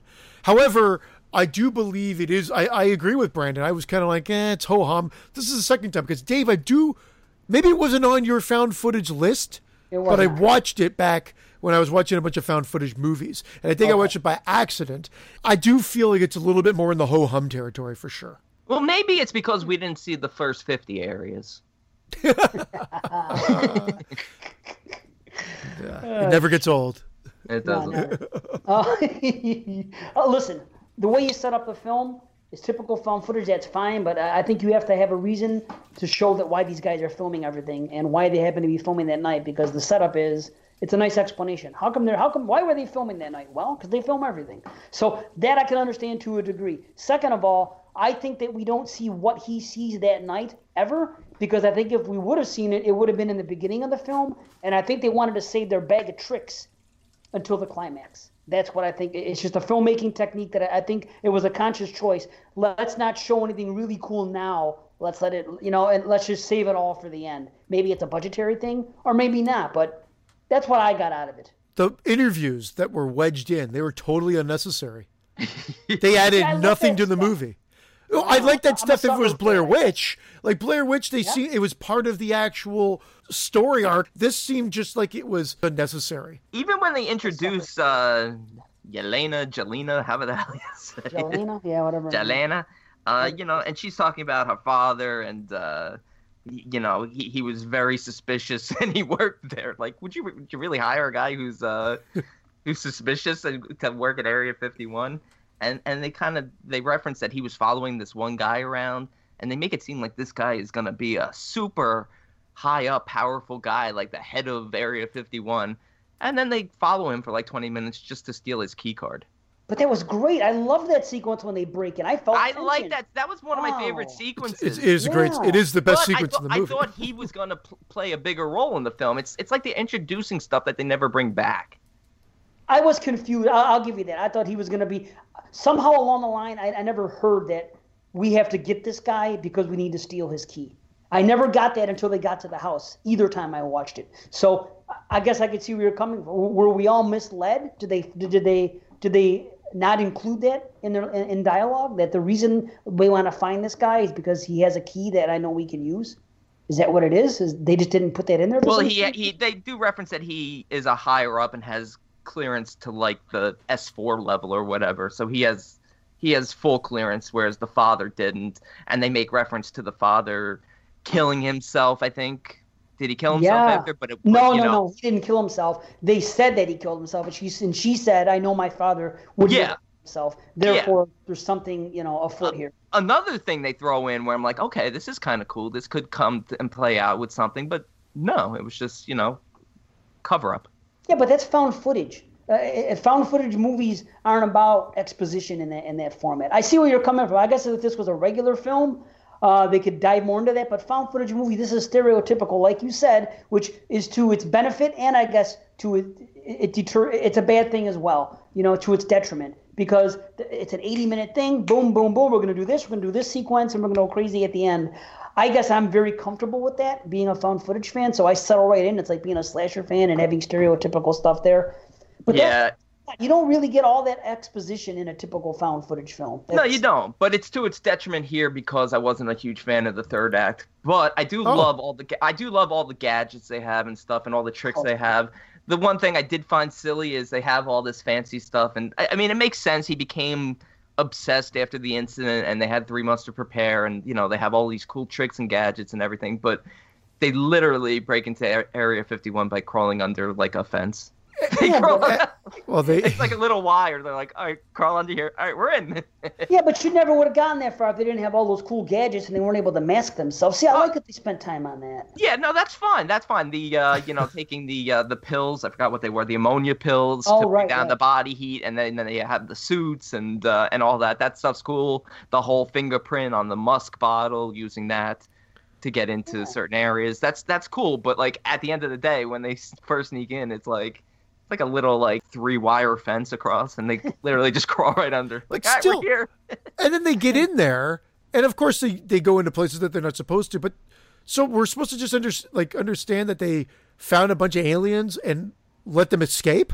That's the problem. That's what it, they set it off when they did that thing with the rock. The rock happened because they kept tempting that one that that oil that that uh, that that substance that was behind that glass. Yeah. that's what I took it as.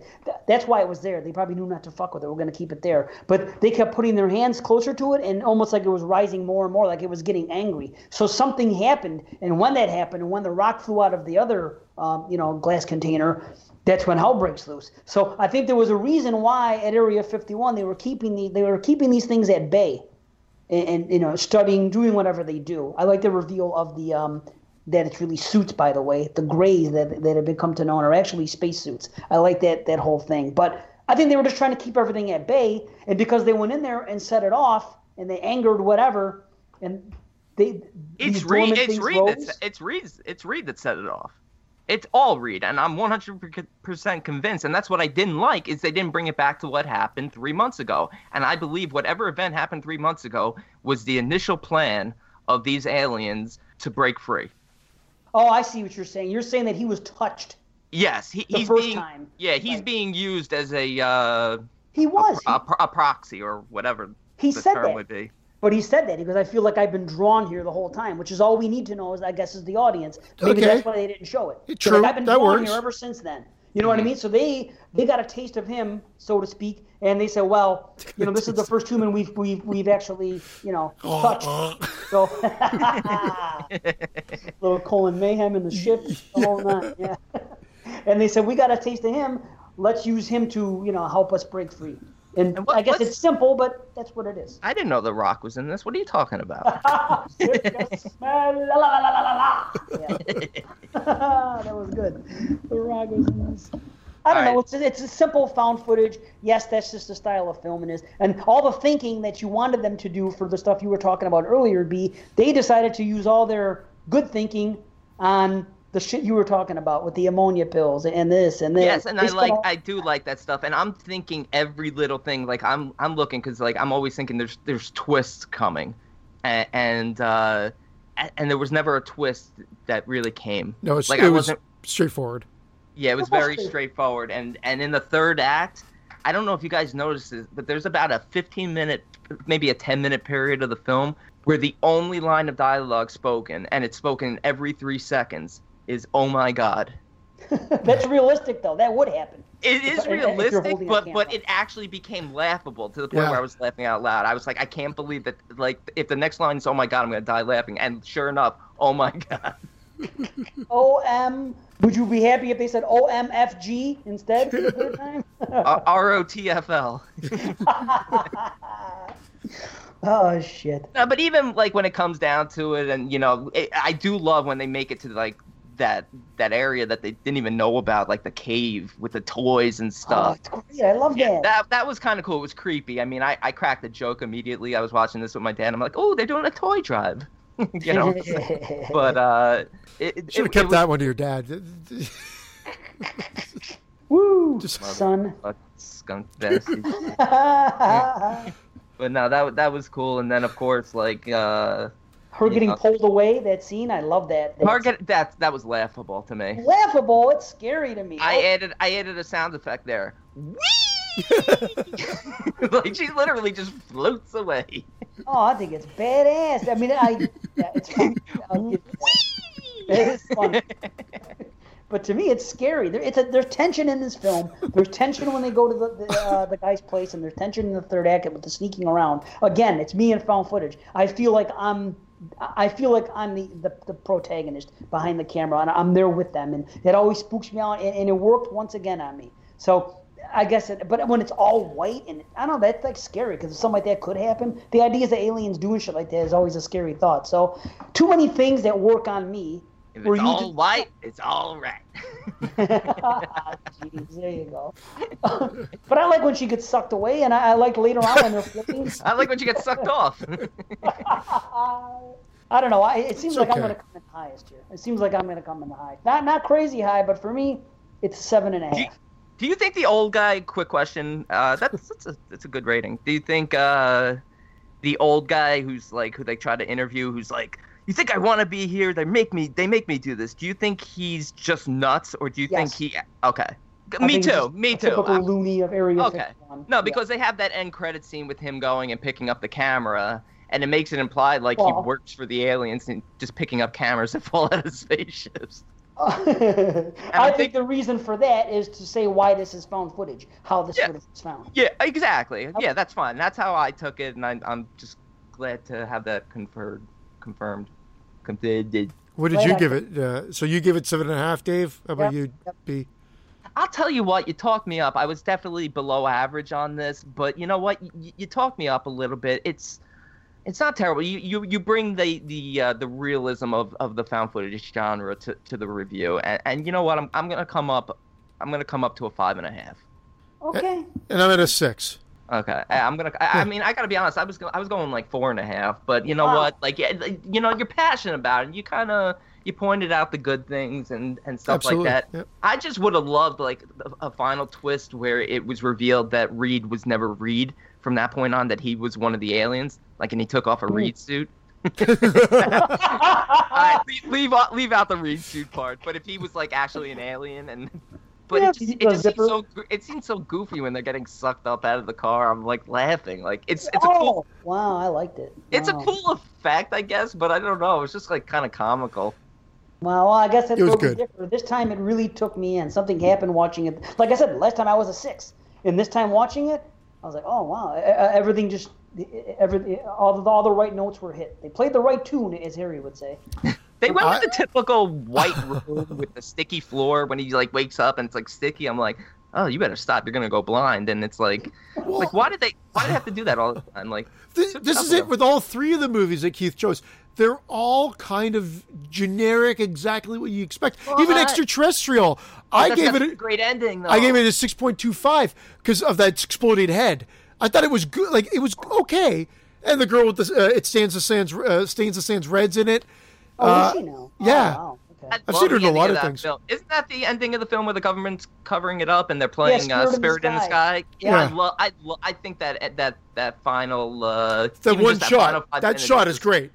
Yeah, it's I the one it. long Just the shot that comes out. Yeah. The cover up is Yeah, cool. just the I cover agree. up raises that up. I can give that much higher than uh, six point two five. Dude, oh yeah, I I gave it like an. It was in my top ten that year. I, I, maybe either way, I was high on it. And B, I agree with you on that. It's funny though, C, because I watched that movie Extraterrestrial with my uh, my buddy and my brother, and my brother had the exact same response to Extraterrestrial. He goes, "Oh, so now what's going to be next? An anal probe? Oh, so now what's going to be?" He said Yeah. it was very, it was too stereotypical for um, that type of thing. But I loved it because it was for once a movie aliens came down with evil intentions and did things. You know what I mean? Usually Yeah. you don't see that. It's done a different way. But that, you know, that's a whole other movie. We don't have to get into that conversation. But my, brother had the same take you did, so I understand what you're saying. And I wish you guys saw Unaware because that was the most generic out of the bunch. Again, it's literally two people talking on a camcorder. Uh, as it builds, it's found footage generic to the nth degree, but I guess some people do like this. I thought I- I'll give it credit for this, and I'm only talking about it because I watched it, so I feel like give an extra thing for Keith. They, the girl and the guy, are decent actors, so that actually elevates it. But all it is is them. We're, we're going on a weekend. I'm going to bring this camcorder and we're going to film it, and that's exactly what it is. And it's boring dialogue for the whole thing, just boring. It's just dialogue, and then at the end, at the end, they uh, you know they uncover some alien shit in the in Grandpa's shed, and Alien shit. and then there's just some alien stuff that happens. And Wait, there's- I- and then the final line is, "I was unaware Grandpa had a shed." And then it fades to black. and there's two men in black. There's men in black in it. It was just it was a very dull movie. Will in my Smith's in it. Nice. Pretty Wow, much. I'll tell you what. Check it out on YouTube for free. I think it's great that, that Keith gave us three movies of the same type of subgenre to choose from. I wish more people would do that. That's clever. No, Yeah. I like that, and I, Yeah. I Thanks, I Keith. that- yeah. no, Thank you, Keith. Thank Yeah. you, Keith. Uh, I want to start my own genre of film called unfound footage, where you turn on a movie and there's nothing, just credits. it's just literally credits. Nice. Perfect. and on that note, I think we should take a break because we're halfway through. All right, let's take a uh, a quick break. Yeah, we'll do a flip. Flipperoonie. See you in a okay, second. boop boop.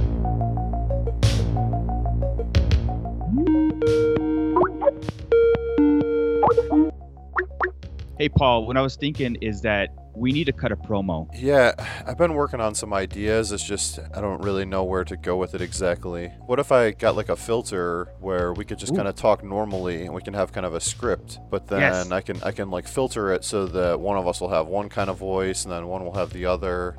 I want to put my request. Make me as Freddy Krueger. Can you do that? Maybe instead of the voices, what if we tried to like write a skit, develop a whole thing, and we have a backstory and but well, I don't know, that might be kind of too long. So Oh, like screeching cars and explosions and fireworks and yeah, and- yeah. Well, what about I like it. Uh, Maybe instead of you know doing a filter, we could just like reach out to Robert Englund himself, and maybe Ooh. He can you know just record a promo for us sometime. Do you think? I, I- mean, we I- might have to like raise some money. We can do a Kickstarter and we could just throw it out to like Robert Englund and you know Sure, just sure. just all kinds of actors and and I think people will do that. I think.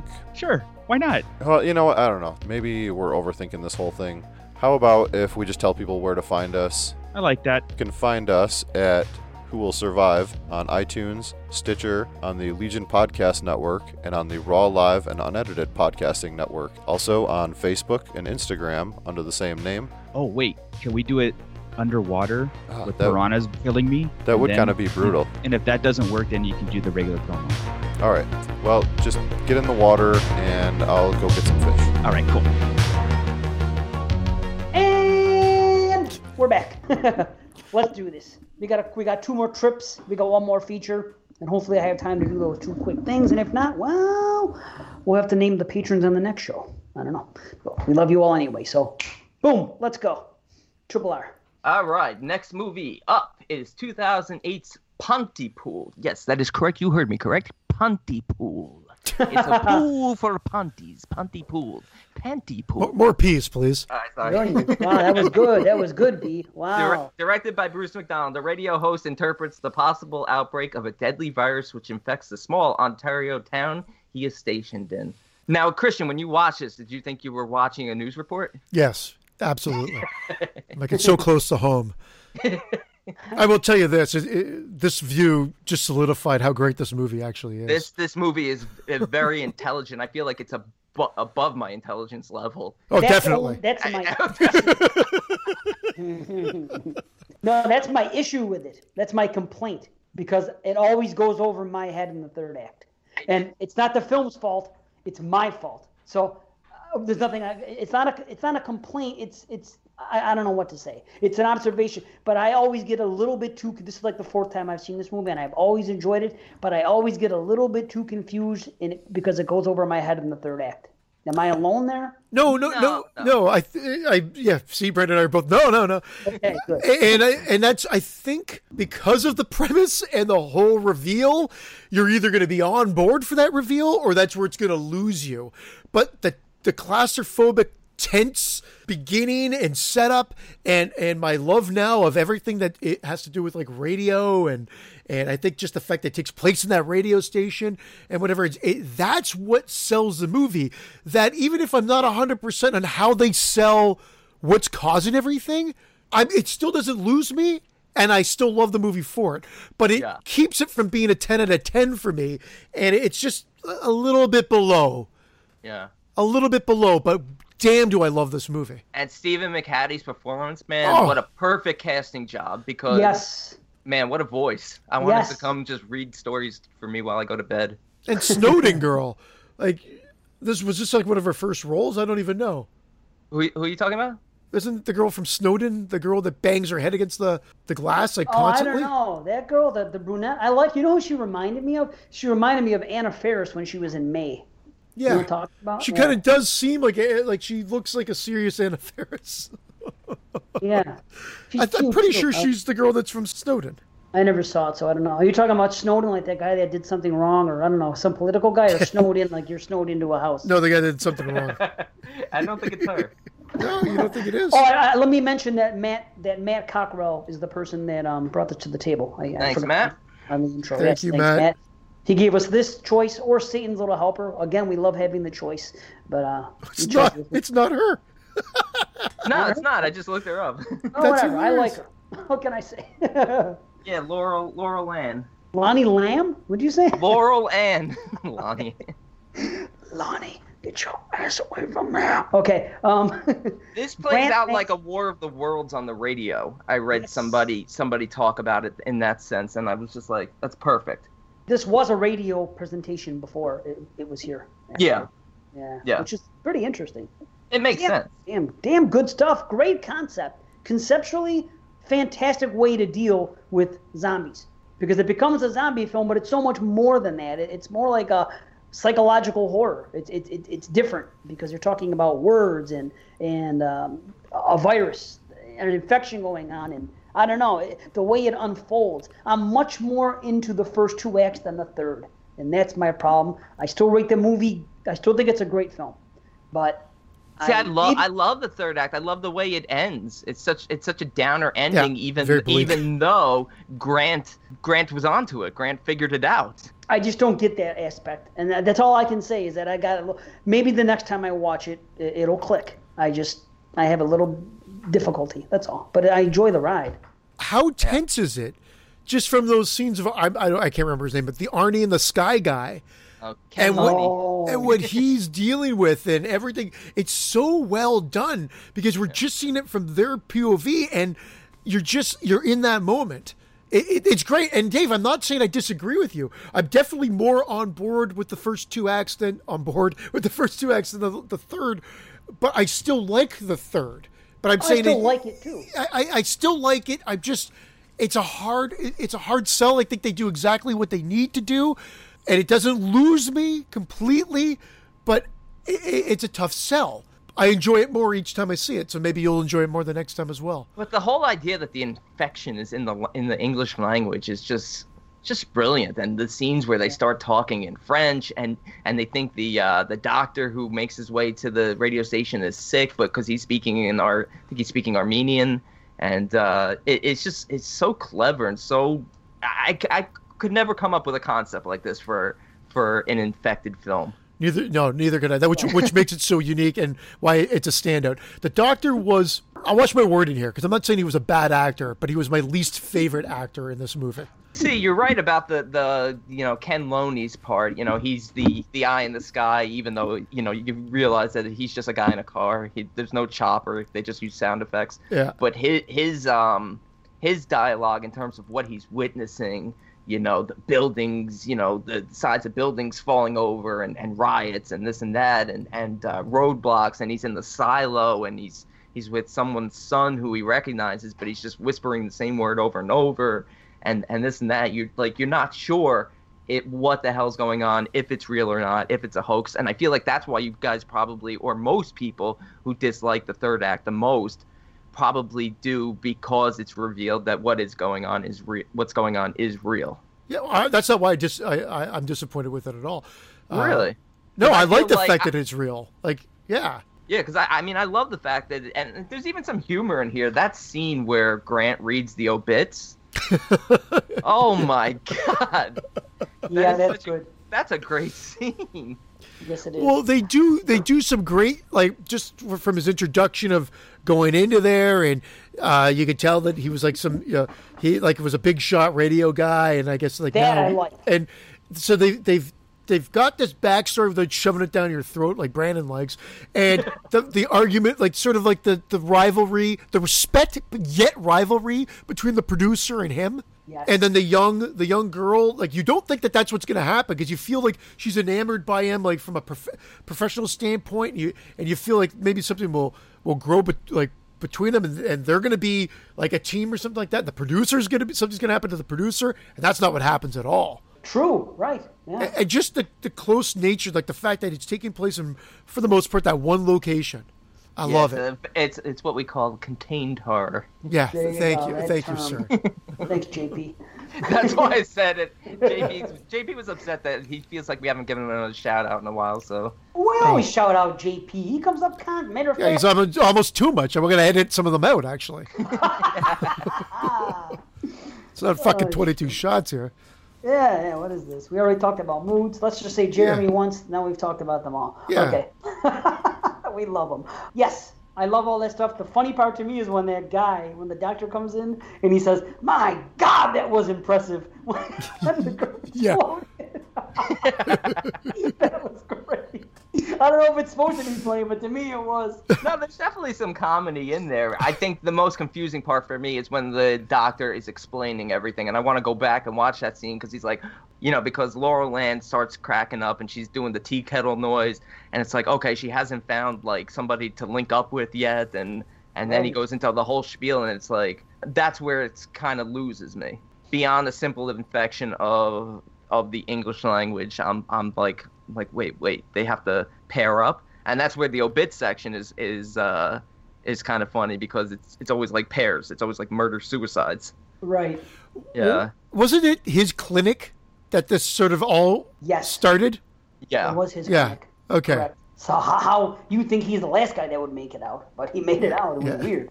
You know, I, that that's not really explained. Here's why I get confused: the whole kill is kiss and all that stuff towards the end. That's where it goes over my head. I That's like that. That's that. that's where it's revealed that once you become fixated on a word, and that word's going to drive you mad and drive you to to kill. If you can convince somebody that that word means something else, then you can confuse the disease, and and actually confuse the disease out of the person. And Hmm. so he actually convinces um what's her name Sydney, Sydney, yeah, That that- kill was kiss or whatever. that, that that the word kill meant kiss. And, and so she she she stopped fixating on it because she didn't know what it meant which makes it even more clever for the very last scene of the film because he then Right. goes on he then goes on the air and does a whole spiel about it him and her doing that back and forth with with um the connections between words. You know he'll say a word and she'll say a, the opposite word and and they're just trying to confuse the shit out of it and cure it. And you know the the military is on the air it's on the air trying to shut them down because they think that Grant's crazy they think he's infected when he's Yeah. actually he's actually Right. got a he's actually got a handle on what's going on and he's trying to Yeah. just to, to stop it and reverse it and it's it's real and his whole speech and the fact that you know we're just gonna allow this Muzak to play for while there's a genocide going on and I just ah, man I just I, I loved it I really did it's great stuff. Like I said, I still get a little kid even when you when you were explaining there, I still it's I, I still have a little trouble grasping it. Uh, I, I don't know. It's just no. I, I do too and you know what I've seen this movie two or three times total and. I, I think it's one of those that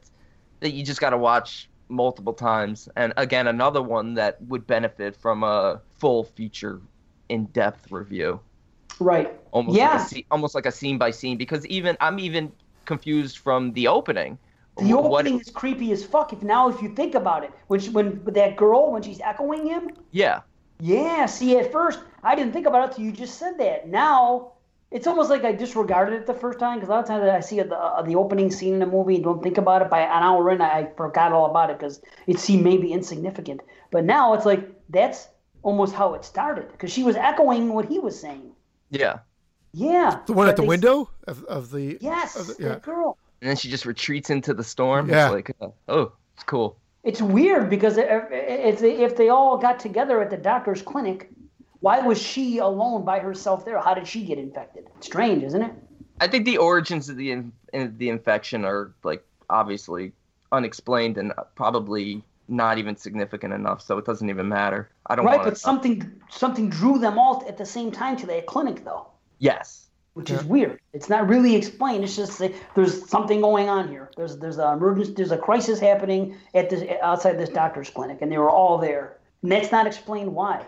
Uh, see, there you go. Back to explanation, what you were talking about, Brandon, about Area 51, I think. Or I would have liked some explanation in this type of film uh, as to why they they all converged outside that, that place. But I What's think because of the way this story's told, the point of view again, I, I, I, I agree. I mean, it doesn't. Obviously, you wanted that. I was okay with it not being part of it because again, for this- they're trying to figure out. They're confused. We're right there with them. They're trying to. They're like, "What the fuck's happening at this clinic? What's going on? What's No, happening?" that, I and, and so we're right there. Like we're we're sitting there with them, and that's what I love about it. And great editing just great camera work with within there because single location contained horrors, as Brandon mentioned, it you you know you got to be careful because you can get boring if you don't know what Yeah. you're doing, and this one does not get boring.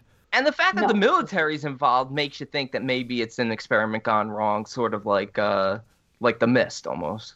So a- Well, the and, OPP was useless as usual. You know, Christian will tell you about that. You know what, OPP? Yeah, you know me.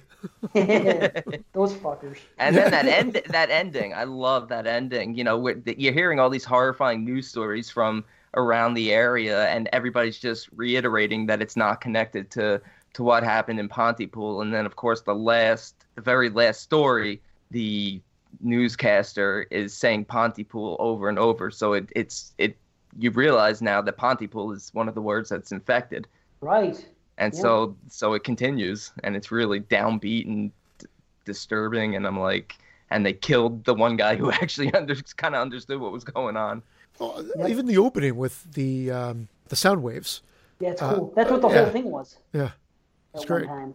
It's been presented that way, or they were going to present it that way, or something. I forgot. I talked about this on ABC's A Hidden Horror. We talked about it there as well, and we, you know, we probably talked longer about it. And at the time, I, I, educated myself about the, the presentation of it, but but I already forgot. So a lot, a lot of good that was. But if you want to go back and listen to that, check it out. You hear more about it there. So follow up, and more of the conversation takes place there. What about pra pra pra pra? Remember that part? That was great. Brandon, would you be surprised to find out that this was the uh, same director that did Hellions that you loved so much from a couple years ago? What? Yeah.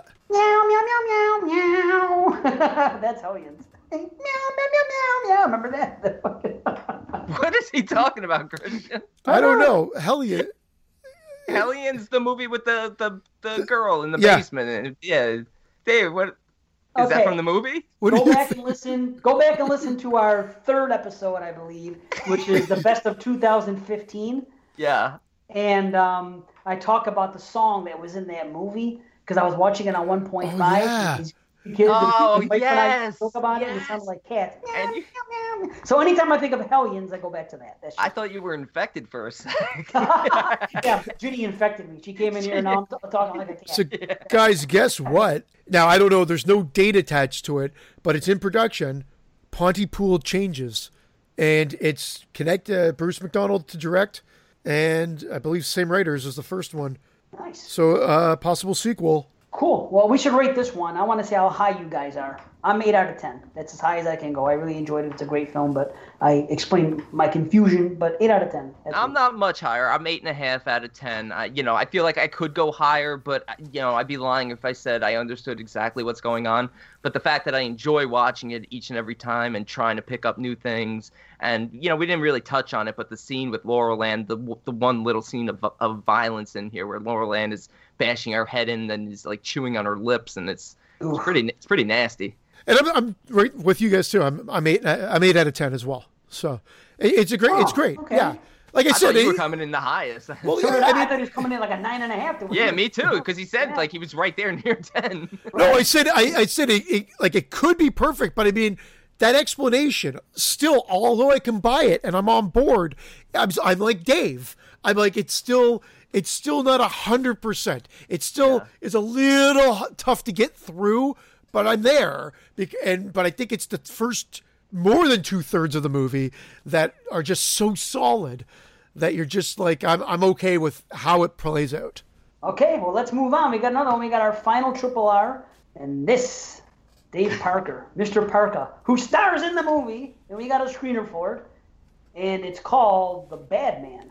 The Bad Man, written and directed by Scott Schirmer. Mary and PJ are kidnapped and tortured by a sadistic clown bent on transforming them into a doll and a dog. Servile sex slaves that will be sold to the highest bidders. Doll and a dog. Doll and a dog. Well, I'll tell you something. I didn't know how many movies Mr. Parker. Uh, yeah, he's not. Yeah, he's done a lot. And he's on YouTube and he I does know. these weekly stuff. Now he's he's a talented guy and and man, usually uh usually he's naked in all these movies too. So I've heard because I remember Mood said something when we were guest starred on the 2015 Best of on their show that year that he was in headless and he said that he was naked as usual. And at the time, I didn't remember who he was talking. I didn't know who he was talking about because I didn't know Dave back then. So now I know. So when Dave suggested this because he wanted us to watch uh, Colobos and we couldn't get to it, so we're gonna watch it for him in another couple months when it gets dropped and we'll review it then. But he sent this. He goes, "Yeah, I was in this movie," and he sent me the screener. And I said, okay, we're going to do the movie. I go, if your performance sucks, we're gonna say something. So, cause I, but I didn't know. I just thought he was an asshole like you and I, starring in a movie. I just thought he was an asshole. Like, You know what I'm saying? Just a regular. Still asshole. maybe. No, I'm just kidding. Kidding, Dave. yeah, no, but the thing is, I didn't know. You know, I, I thought it was just like a guy like me who did a movie, and here you go. So I didn't know. So I was like, wow, but I had no idea that he had this other, you know, that he was made. So he's the guy at the door when she thinks it's the cops. No, he's Charlie. He's the henchman, the guy in the gas mask. Oh, the henchman. I thought I, I was thinking it was the guy that when they open the door and that guy's there with the other guy. oh no, he's not the guy behind. Yeah. The guy. Now he's the henchman. He has no dialogue, but it's a, he's an interesting character to it, especially Sure. since he's the one that has the ultimate like switcheroony where he becomes good at the end. and then Switcher Rudy. it's Manicarino. I gotta tell you, I blew, I blew Ghostland or Incident in Ghostland last I year. I thought you were gonna say I blew Dave Parker. yeah, when I saw his cock and headless. I just had to have a taste. Uh, I blew Incident in Ghostland. The reason I bring that up is because that movie has a lot of what the, the doll uh, motif and a lot of brutality and whatnot, and yet there's some sort of it's hard to say beauty, but there's a beauty beauty to that film as well. This movie starts well, and there's nothing wrong with the performances for the most part. The performances are good, but I just wasn't on board. It's not my cup of tea. It's a really hard movie to watch. It's just it's just torture. Well, that, I mean that's what Oh. I know, have- But I don't like a it. we have a sadistic clown here who's sexually humili- humiliating and degrading these people and trying to transform them and break their will and their spirit. And he succeeds in some parts, and they throw in a little bit of comedy. The part where he's cha- where he changes, uh, I'll I'll call her Mary just so I don't start referring to her as doll. Where he changes her panties and he blows that kazoo and, and he's like panties because he found like a clean pair. Yeah, okay. I remember that. You guys, I remember apparently are that because I, I was not a fan because it's like little panties and I thought they held on that shot too long. I actually remember what you're talking about. You, you know was what? like, I, cut I'm away. into this because people are always criticizing me for not liking low budget films, and I, I don't know what the budget was on this film, but you know, look, they didn't have millions of dollars. There's no doubt about that. But uh, you know, people say, oh, he doesn't like low budget films, and that's not true. I don't like low quality films, and while this isn't a perfect film, I feel like the quality and what they were going for is, is on point compared to, especially for having such a low budget. Oh, no, I, and I agree with you. It's just But not for me. It's just a, a movie that's not for me. So it's hard for me to like. I, I could talk about it, but I, it's not something that I enjoyed. I didn't enjoy watching this movie. I don't enjoy seeing a guy uh, act like a dog and have to have his head put into eat dog food and whatever, and then blow uh, our our, uh, our, our, our, our Mr. Parker. Yeah, he didn't show his dick, but he got it blown. Yeah, it, it was implied. Impli- it was implied. blowing. making them rape one another, uh, hearing everything about it. I mean, I it just it was just not for me. So, it, it, like, there are going to be people that are, are going to enjoy it, and I and I agree with you. For their budget, the movie looks, for the most part, really good because they're- do some camera moves. It has a good location. The acting's kind of good. The beginning's good. There's some nice movements there. It builds the creepiness, and then once it it builds that creepiness. It's it's boom. It's right. in- It's there for like another hour of the same old thing over and over and over, scene after scene after scene. I do admit that the the shots of the main actress talking to the camera again, it's not her fault. She she's still okay. She's a good actress. Oh, Maybe the dialogue was off a bit. Maybe it was it looked too video. So I do have a problem with what looks like shot on video. I You do have a problem with that.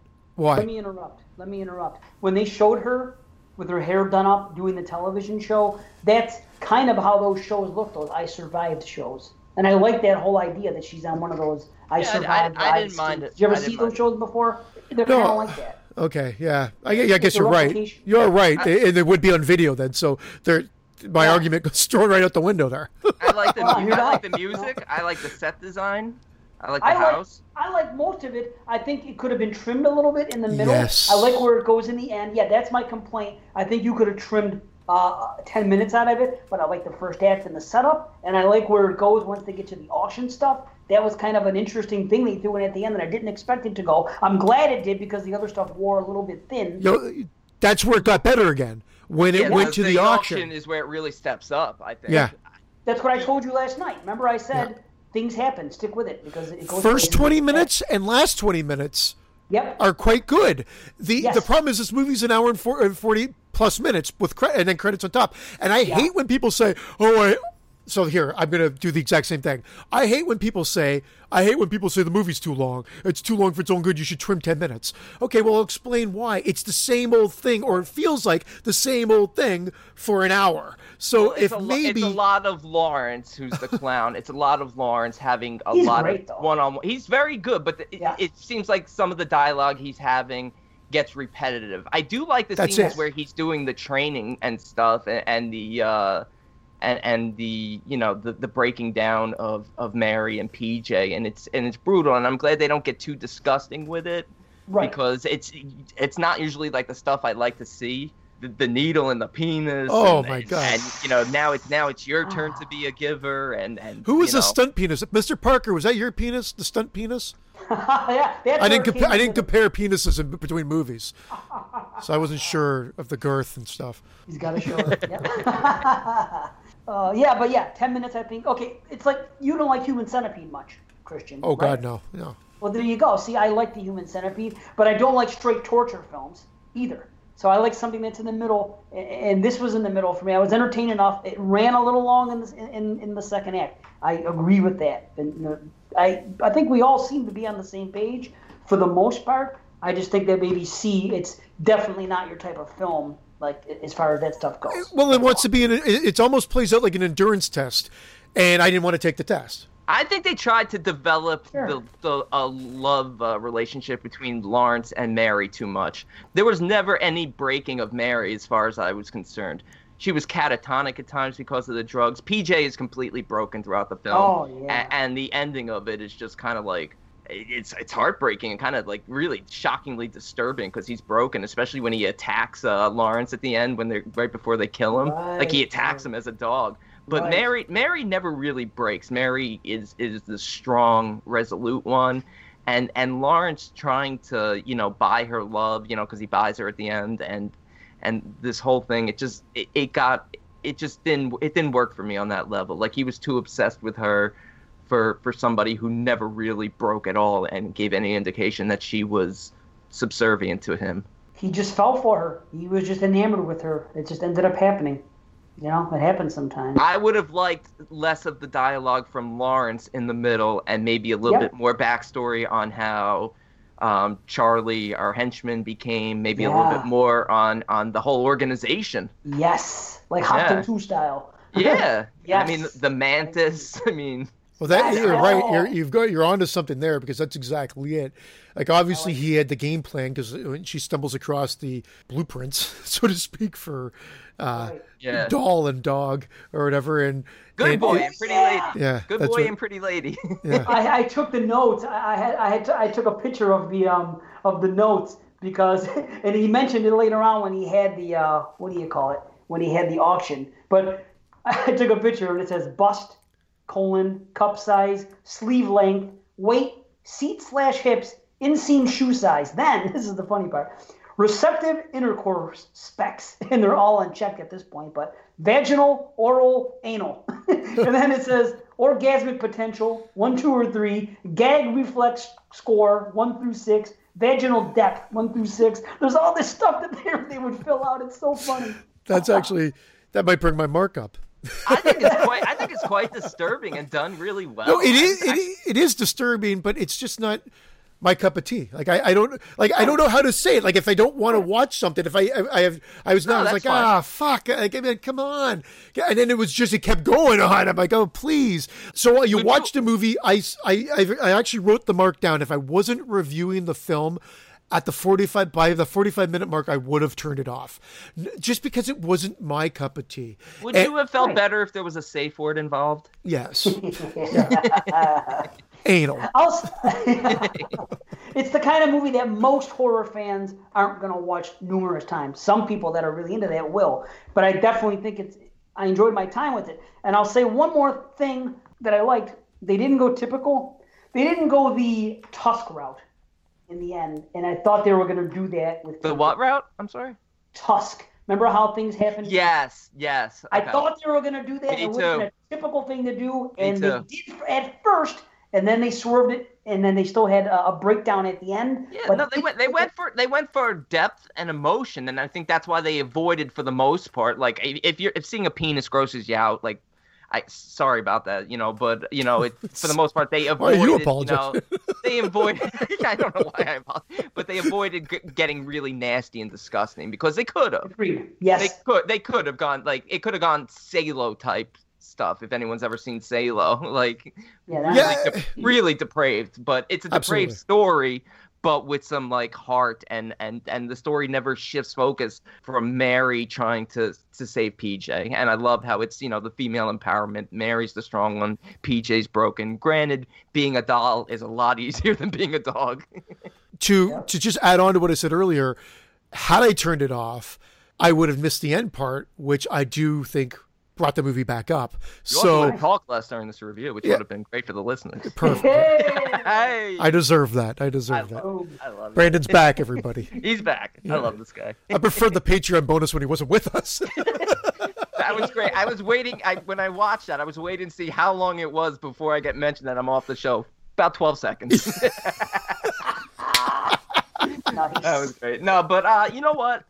Mr. Parker, yeah, Dave, he's a he's a talented guy. He does a lot of stuff. He does a lot of like uh, mini reviews and uh, Yep. movie updates. He, you see his stuff on Facebook now. Does he post that to his YouTube channel also? Yeah, he well he has his regular YouTube channel and he's very busy with it. And yeah. And Yeah, but now he has like these weekly thing, these weekly videos. I forgot what they're called. I'm sorry, but Me he- you know, follow him because he's Yeah. a talented guy, and you know, he's. Uh, I, I was I was impressed. I, I'm gonna I'm gonna give this a seven out of ten.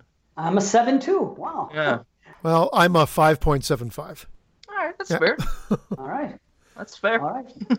Right on. I gave it a pass because of that opening and the end, for sure. I hope I hope the mantis comes and turns you into a dog tonight. But yeah, but That's not a bad way to Mr. go. Parker, Mr. Parker, you wear a gas mask like no one else. Just Yeah, it just how- suits how do you. And how do you get those two muscles like down by the groin? Like what what like like how do you get those? Like I'm a personal sex. trainer and I'm in. Is that it? Okay, because I'm You're not not having a lot of sex. Right. Okay. That that that sex. That's uh when you when you have a lot of sex, you get that muscle. I used to have that. All right. Apparently, Mr. Parker's having a lot of sex because I That's am definitely not because I do not have those two muscles. But thanks, Dave, for for the film. Yes. Well done, and uh, Thank you, Dave. keep us posted what's uh, going on in the future with future projects. Absolutely. Even me. All right. Even you. Even Chris. so we got one more feature review. Are we ready for uh, Mask of the Red Death? The Mask of the Red Death. Pardon me. This comes from our homie Christine Stroud. who's Homette. on the show. Homette. Okay. She's All right, The Mask of the Red Death from 1964, directed by Roger Corman. A European prince terrorizes the local pe- peasantry while using his castle as a refuge against the Red Death plague that stalks the land. Okay, B. One of the first words uttered in this film was grandmother. How do you feel about it? I thought of you right away when the freaking thing's under the tree and the old lady walks by and he says, grandmother. uh oh. That's fine. Yeah, he had, okay. That's he had more personality than uh, Michael from 2018, so. Okay. What about all right. filmed in Pathé color? Is that Pathé color? It's like French or something like that. It's all over the poster. It looked so. why- Oh. Why I'm saying it is because the color palette in this movie looked fucking phenomenal. Oh, Yes, yeah, when they it go did. through those rooms, Yeah. one at a time, that stuff is great, and I love the way the dungeon looked. Oh, the dungeon looked. I wrote that down, Dave. Yeah. I said, "Here we are back." Like, okay, so similar to how we were raving about Hammer a year ago. It's like a Hammer film. Yeah, but now we're on the Corman side of things, and I loved what he did. Like this is intelligent. He there would be like A movies being shot. He'd say like, "Well, what are you doing? Like they're not shooting right now. We're going to come in with our crew. We're going to use like your sets and and whatnot, and we want to use your costumes. So you're already the the A productions already rented them, so they got them extra cheap, and then they get to use them for their movie." So that's why these have all the beautiful costumes and, and whatnot as well. And I, but now, whether I believe he was using the sets as well, but he was known to use the same sets over and over again for, This for set's different movies. phenomenal. But that This set's dungeon is great. That's what I wanted to get to, and I went on my little rant. But uh, that that dungeon looks mwah. Absolutely, man. This is And- just like a Hammer film. It really, uh, not that I'm well versed. We watched our first. Three, I watched my first three last year, but this took me back to it. Difference is, this has Vincent Price in it, who's a pimp. He's great. Oh wow, what a performance. Prospero might be one of the most evil villains in horror history. Yeah. After after rewatching this, because I have seen this movie before. but such a pimp, so suave.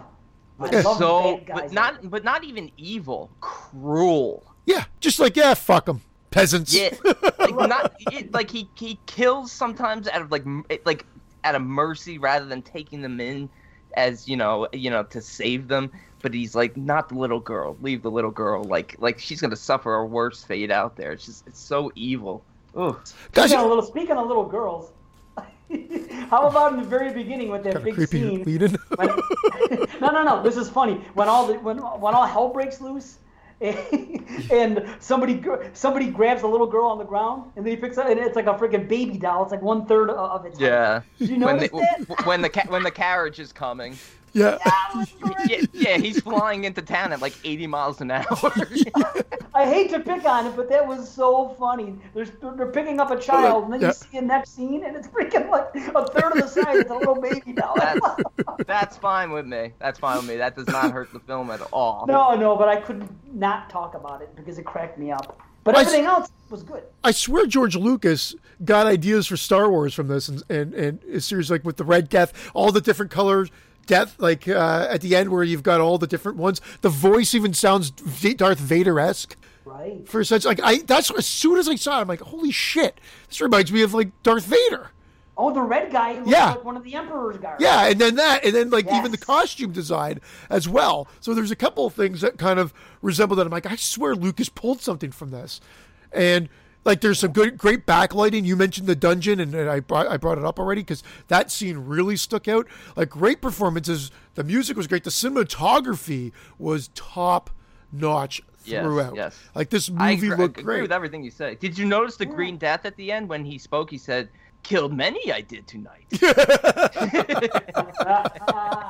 no, Oh, but uh, you know, a, a- you know, a Poe story and very, very religious. I love, I love the dialogue throughout. Obviously, you know, Prospero's a Satanist, and uh, you know his mistress, forgot her name, Julia. Ju- Ju- Juliana, whatever. Uh, she's, I mean, she's beautiful, Do and she, uh, something. she wants to be in, in the cult, and uh, you got Francesca, who's sort Yeah. of the, the, the anti-cult, and you know the whole dialogue between Prospero, Francesca's character is great. The whole the whole uh, Satan versus God things, and you know the fact that Prospero talks about how there can't be a God with everything that goes on in this world, and and she talks about hope and love, and I, I love that type of shit. Yeah, love and hope. I love that shit. Love and hope. That was the original title of this film, The Mask of, the Mask of Love and Hope. I'm a fan. I'm a fan. How about when he when he, he's such a pimp? that- Remember when the guy comes running in and he he wants salvation, he wants to get in the place, and he's offering up his wife, and he's like, "I've already had that pleasure." He told him, ah, he told the guy he already banged his wife. he's great. I love Vincent Price as is. I always do. But this is a first time watch, and every time I watch a new a, a first time watch of Vincent Price. I'm always blown away by his performance. It, it's almost too much that I can't focus on the other things in the film, which is fine. I'll watch the movie again. I'm probably gonna buy the blue. You know, is like- one of it. This is one of his stronger performances. Well, me. he's he's for whatever reason he just elevates like he brings a level of class to the production, and so like whenever you see him in the production, it just you could be like maybe this is a piece of shit. I don't even know because Vincent Price is in it. right. it's just so good, but th- not that th- not this movie per se. I'm just saying what other movies that he's in because he's in it. It's automatically not a piece of shit. That's how much power he brings to the screen. Uh, Amen. But take him out of this movie. Put someone else in that lead. You may not like it as much. Well, You know I think mean? that, I think we, you know, you could reference that with we referenced that earlier when we were talking about Pontypool. It's just sometimes the right person for the right role, and uh, Yes. Vincent Price, you know, is right for any role. He does el- just elevate films. He's one. Of, he's one of those actors. Absolutely. And there's one thing that this movie and the last movie we discussed have in common. Can anyone tell me what they are? Mr. Parker's in this one. just his penis. Who would have thought that there would be a coincidence between Mask of the Red Death and the Bad Man? But there is. Clowns? Clowns? Nope.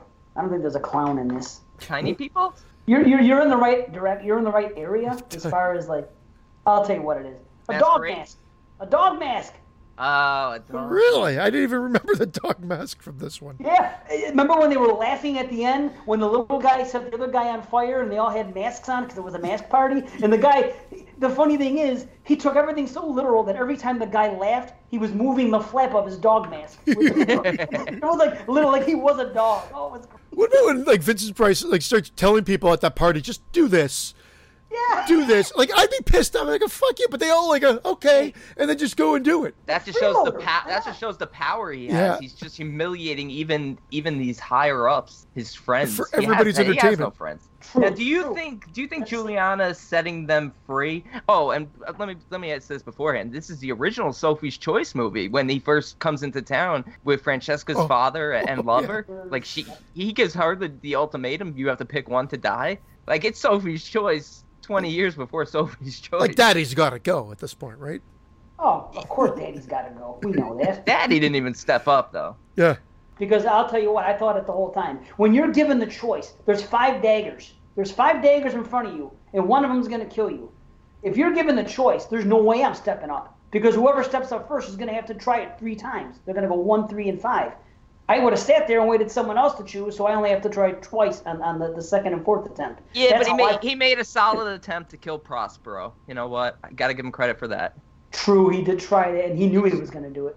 Yeah. But do you think Juliana, like, because she sets um, Francesca and the father and uh, and the lover free, was that a setup or was she legit trying to help them? She didn't care at that point because she was going to be a bride of Satan. Yeah, like I felt like like like I, I don't know, like that that scene just confused me for a sec because she even says like she was she was set up and uh, You know what it is? I'll tell you what it is, buddy. She wanted to piss off Prospero because she was fucking done with him at that point. She was a rebellious move. And he even says that she betrayed him. Yet they were, she was still sitting at the table next to him after he said that, which I didn't quite get. But you know what I mean? I think she she wa- she wanted Prospero, and um, you know he rejected her, and so she said, "Well, fuck you. I'm going to go to Satan." and so she tried to beat him to it. She, it's almost like she tried to beat him to it, if you will. You know what I mean? Like, Yeah, okay, yeah, okay. to Satan than you can. So now I'm going to rebel against you. I'm going to let your new passengers, passengers, your your new prisoners free. Especially the girl who you have to think she's probably jealous of. She's a little bit younger and a little bit prettier, in my. Yeah, Jane Asher, who plays Francesca, beautiful. Hazel Gorgeous. Court played Juliana. They always have beautiful women in these uh, in these old. Well, that was a Corman uh, Corman trait. I mean, Yeah. really, although he had done, you know, Pit and the Pendulum and like, a, bu- well, I like a bucket of blood, uh, and I think he did the Raven. He did the Raven before this. Most of what he did up until this point was considered trash, like B movie, like the B movies, of course, but like uh, film uh, purists and and uh, aficionados would be like look down upon them as like, yes, you're down here. And this was the movie that I think was like the the major, the first major slap in the face. Although he had hits throughout, this was the movie that I think said, "Well, fuck you. I can make, I could do on a B budget, make it look like an A picture." And Yeah. like I Yeah. said, from from an absolute look, I can't remember what I what I watched this on now. I think it was Tubi TV. Tubi TV has a lot of these old. I think they have Spider Baby, Mask of the Red Death, a bunch of old, um, The Last Man on Earth, like a lot of them now. Like Let I'm, me I'm loving something. this. When you when when you Yep. pause a film on Tubi TV, do you uh, right before you get up, do you say "to be continued"? Uh, okay, they can't all be winners. They can't all be winners, people. I laughed because I was going to make the same joke when you said to be. I was going to say to be continued, and you beat me to it. and I didn't laugh just because I, I have to give you that every now and then. Just, but I liked I love- it. I did like it. I love it. the whole psychedelic dream in Juliana's final test. It's creepy. Oh yeah, the with drink. Yeah. with the gods, and then of course, you know, the, she's killed by the Falcon, which which Oh, is fine because was- that that's fine because even though it's Prospero who basically kills her, she gets what she wants. She's Yeah, now she with does. Satan. Yeah, or is Like, she? Well, you know, in her eyes, you know, in her twisted mind, she is the the whole great con- contrast here is is really him versus death, and how much crueler he is than death. Because it's the whole talk of uh, hope versus the despair of what's going on, and then the end scene with uh, with with with death and death talking to to Gino, you get the sense that even death doesn't like that it has to do the things it does, but it's just a part of life. Yeah, and I, I got a little confused by it, and I don't care. I don't care. For I, I loved it. I loved it. I thought I think there's so much that they these people had to die. You know, oh I I took thousands. I took you know only six are left, but it's not like they're bragging about it. They're not they're not like in love with the idea of what they've done. The way Prospero takes joy in in uh, in in ending life and humiliating. And I love when Alfredo, who's such a bastard, gets his uh, comeuppance when uh, Hoptoad Hoptoad takes him out. Hop Toad, that's his name. That's his name, Hoptoad, the oh, little he guy. hops like a toad. Okay. What now, was that? A was that the group sacrificing themselves, or, or were they just victims of Red Death? Like at the end with the dance, the dance of the like, is that just the ultimate that's- sacrifice? That's that. That's death. That was the death. That was That, death. that was just Taking death taking them. Yeah, that's okay. why he. That's why he basically told Gino to have faith and wait outside. Because if Gino went in, he would have died also from the Red Death. But Gino waits outside, and he, and Death assures him that he will send Francesca out. He will spare Francesca, and he's there for everyone else. And that dance of the death is so creepy. Dance of the Death is just unsettling to look at. It is.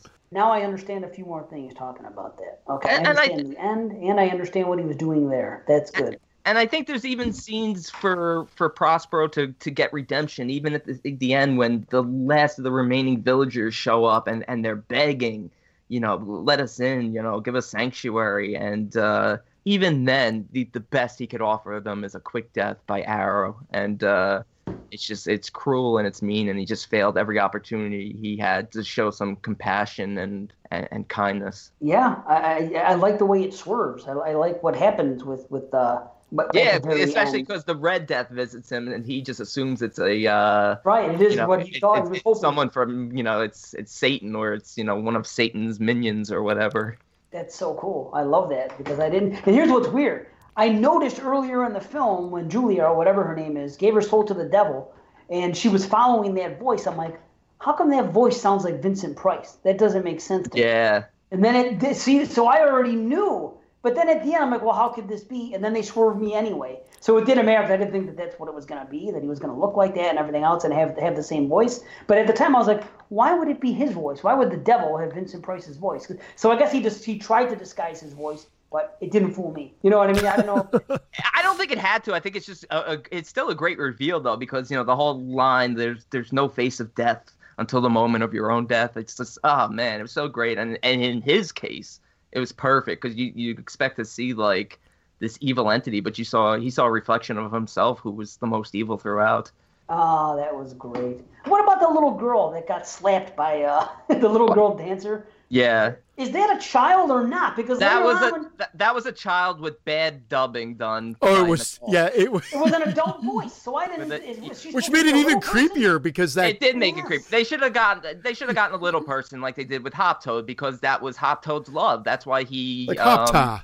That's why he got revenge on him, Killed set the him on fire, and killed him because his because that was his love, whatever her name was. I can't remember, Esmer, Esmeralda or something. Well, because didn't that didn't that one guy lust after her? That's what I thought. Yeah, Like, that the guy. uh I forgot. I'm That sorry, I'm drawing a blank now. But he was. I think he was like kind of like Alfredo.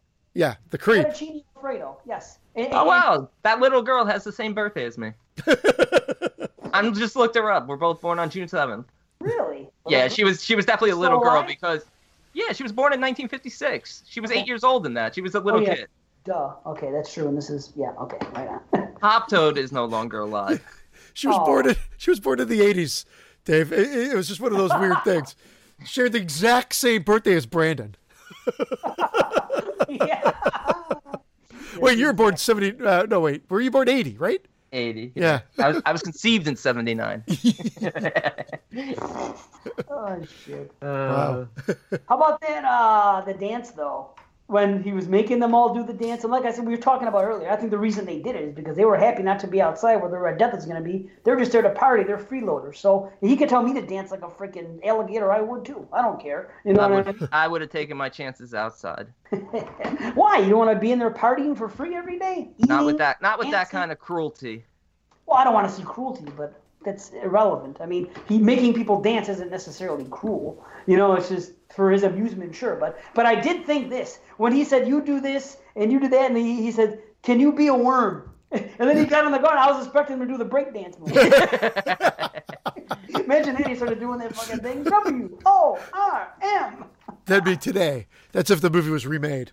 right. You you can do the worm. And I'll tell you what, the reaction of these people, they were acting like it was the funniest thing they ever saw in their life when people Oh my god. Right? You're and then right. later on, what's his name was dressed like a gorilla. They were acting as if they were- they, they had been shot up with freaking laughing gas. Like, it's, is that funny, really? a guy in a gorilla suit and this guy dancing like a dog?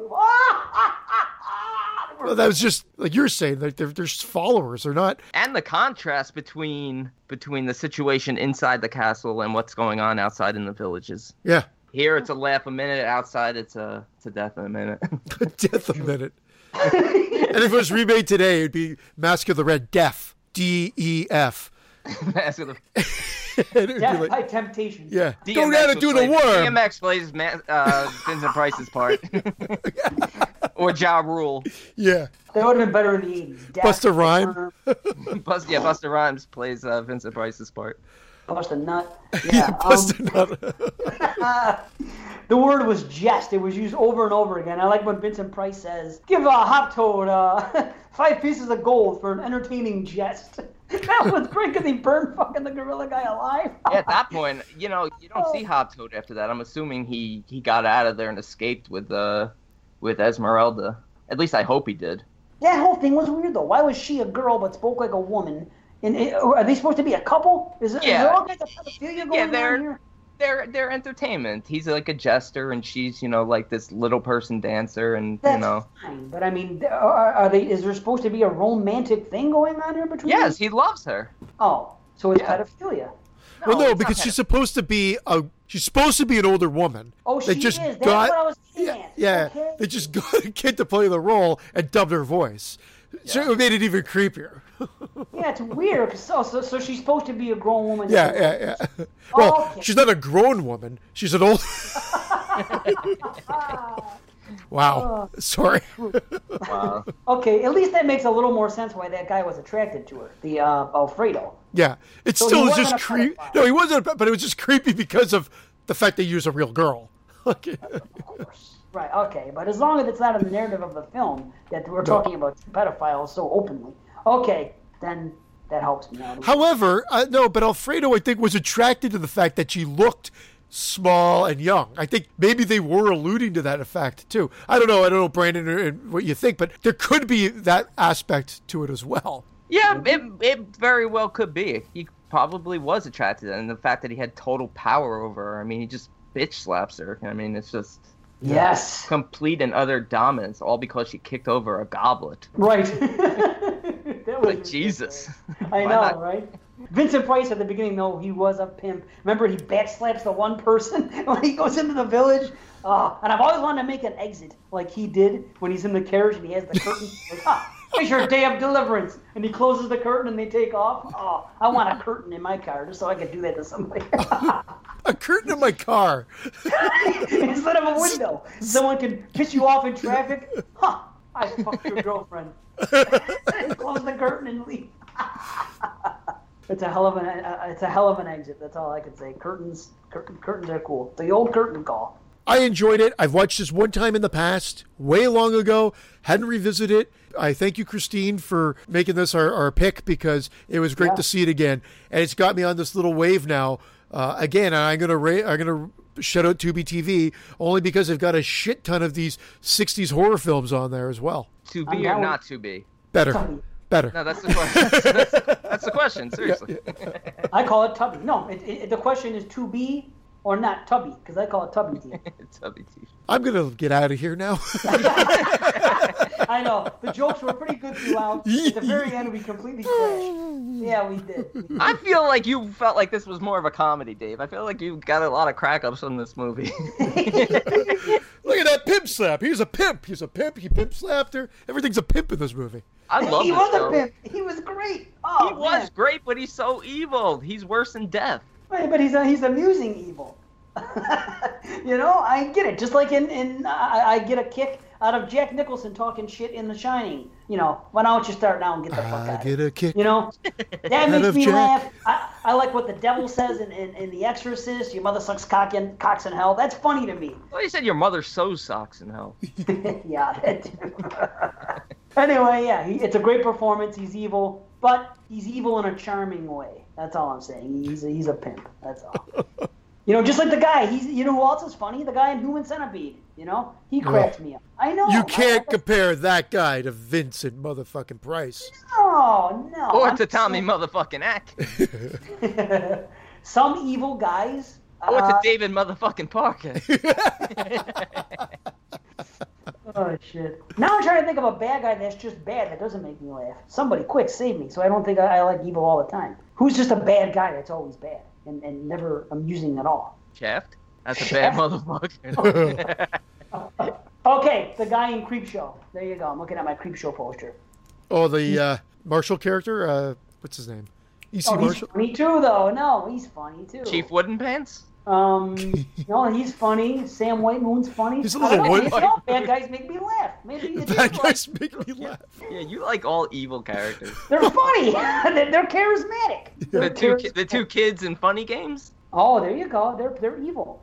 You You're can't, right. you can't laugh at that movie. I think you're right. There you go. And there we go. We got to get the hell out of here, don't we? We do. But that was fun. That was awesome. rate the fi- should we rate the film first? Yeah, let's rate the film. Eight. Eight out of ten. That's what I give it. I'm right there with you, Dave. Eight out of ten. 8 out of 10, and Darkness and Decay and the Red Death held illimitable dominion overall. Wow. So we came in at 27. Just for What? you. Wait, what, no, wait, what did we come? 24, buddy. 20 Wow. Nines would have been. now who's the math major? He's the math minor. Fuck. I could even go higher on this film. Fuck it, 8.5. yeah, Woo. Watch out. we're getting closer to 27. We're getting closer. Wow, that was br- brutal. Anyway, thank you, Christine. Thanks again, everybody out there. This has Yeah. been uh, a great comeback show, even if we felt a little rusty. It's like getting on a bike, though. I think, you know, Yeah. there's. And then next time will be a lot better. I don't know. I think to me it felt solid. And you know, if I'm giving it the seal of approval, that's a good thing because usually I'm, you know, the Debbie Downer of the group. So, True. Yeah. Well, I'm glad to be back with you boys. hells yeah. The year of the patron. We're looking forward to covering a lot of films that all the patrons pick, and uh, who knows? Who knows what's next? Yes. Do we know what's next? No, but if you haven't, no, Derek's movies, I think French. Okay. Ooh, I believe. ooh la la. Okay. And yeah, I'll leave it at that. And any surprises that, that follow, will uh, you'll hear them when the show is available. There you go. And if anybody is a patron and wants us to watch something wants to cash in, just message us on on, on the Patreon page, patreon.com slash exploding heads. Uh, come at us uh, on Twitter if you want, or Come at me, bro. Come at me, bro, or just find me online. If you're not in, if you're not in the group page on Facebook, just find me. I'm easy to find, Dave Z E E, because that's how Facebook wants it. And, and I have an exploding heads picture, so I'm the easiest guy to get a hold of if, if you're not friends with us there. But just tell us what you want us to watch. We'll watch it. We will review it. So get on there and, and, and let let your voice be heard and your review reviewed. That is- and your movie reviewed. Pardon That is Dave Easy. Dave Easy. It's as easy as Dave Easy. It's, these jokes, I don't know what's going on. We stayed on about five minutes too long. All right. Good night, everybody. Yes, thank you, everyone. Thanks, guys. Thanks, patrons. We love you all. Peace.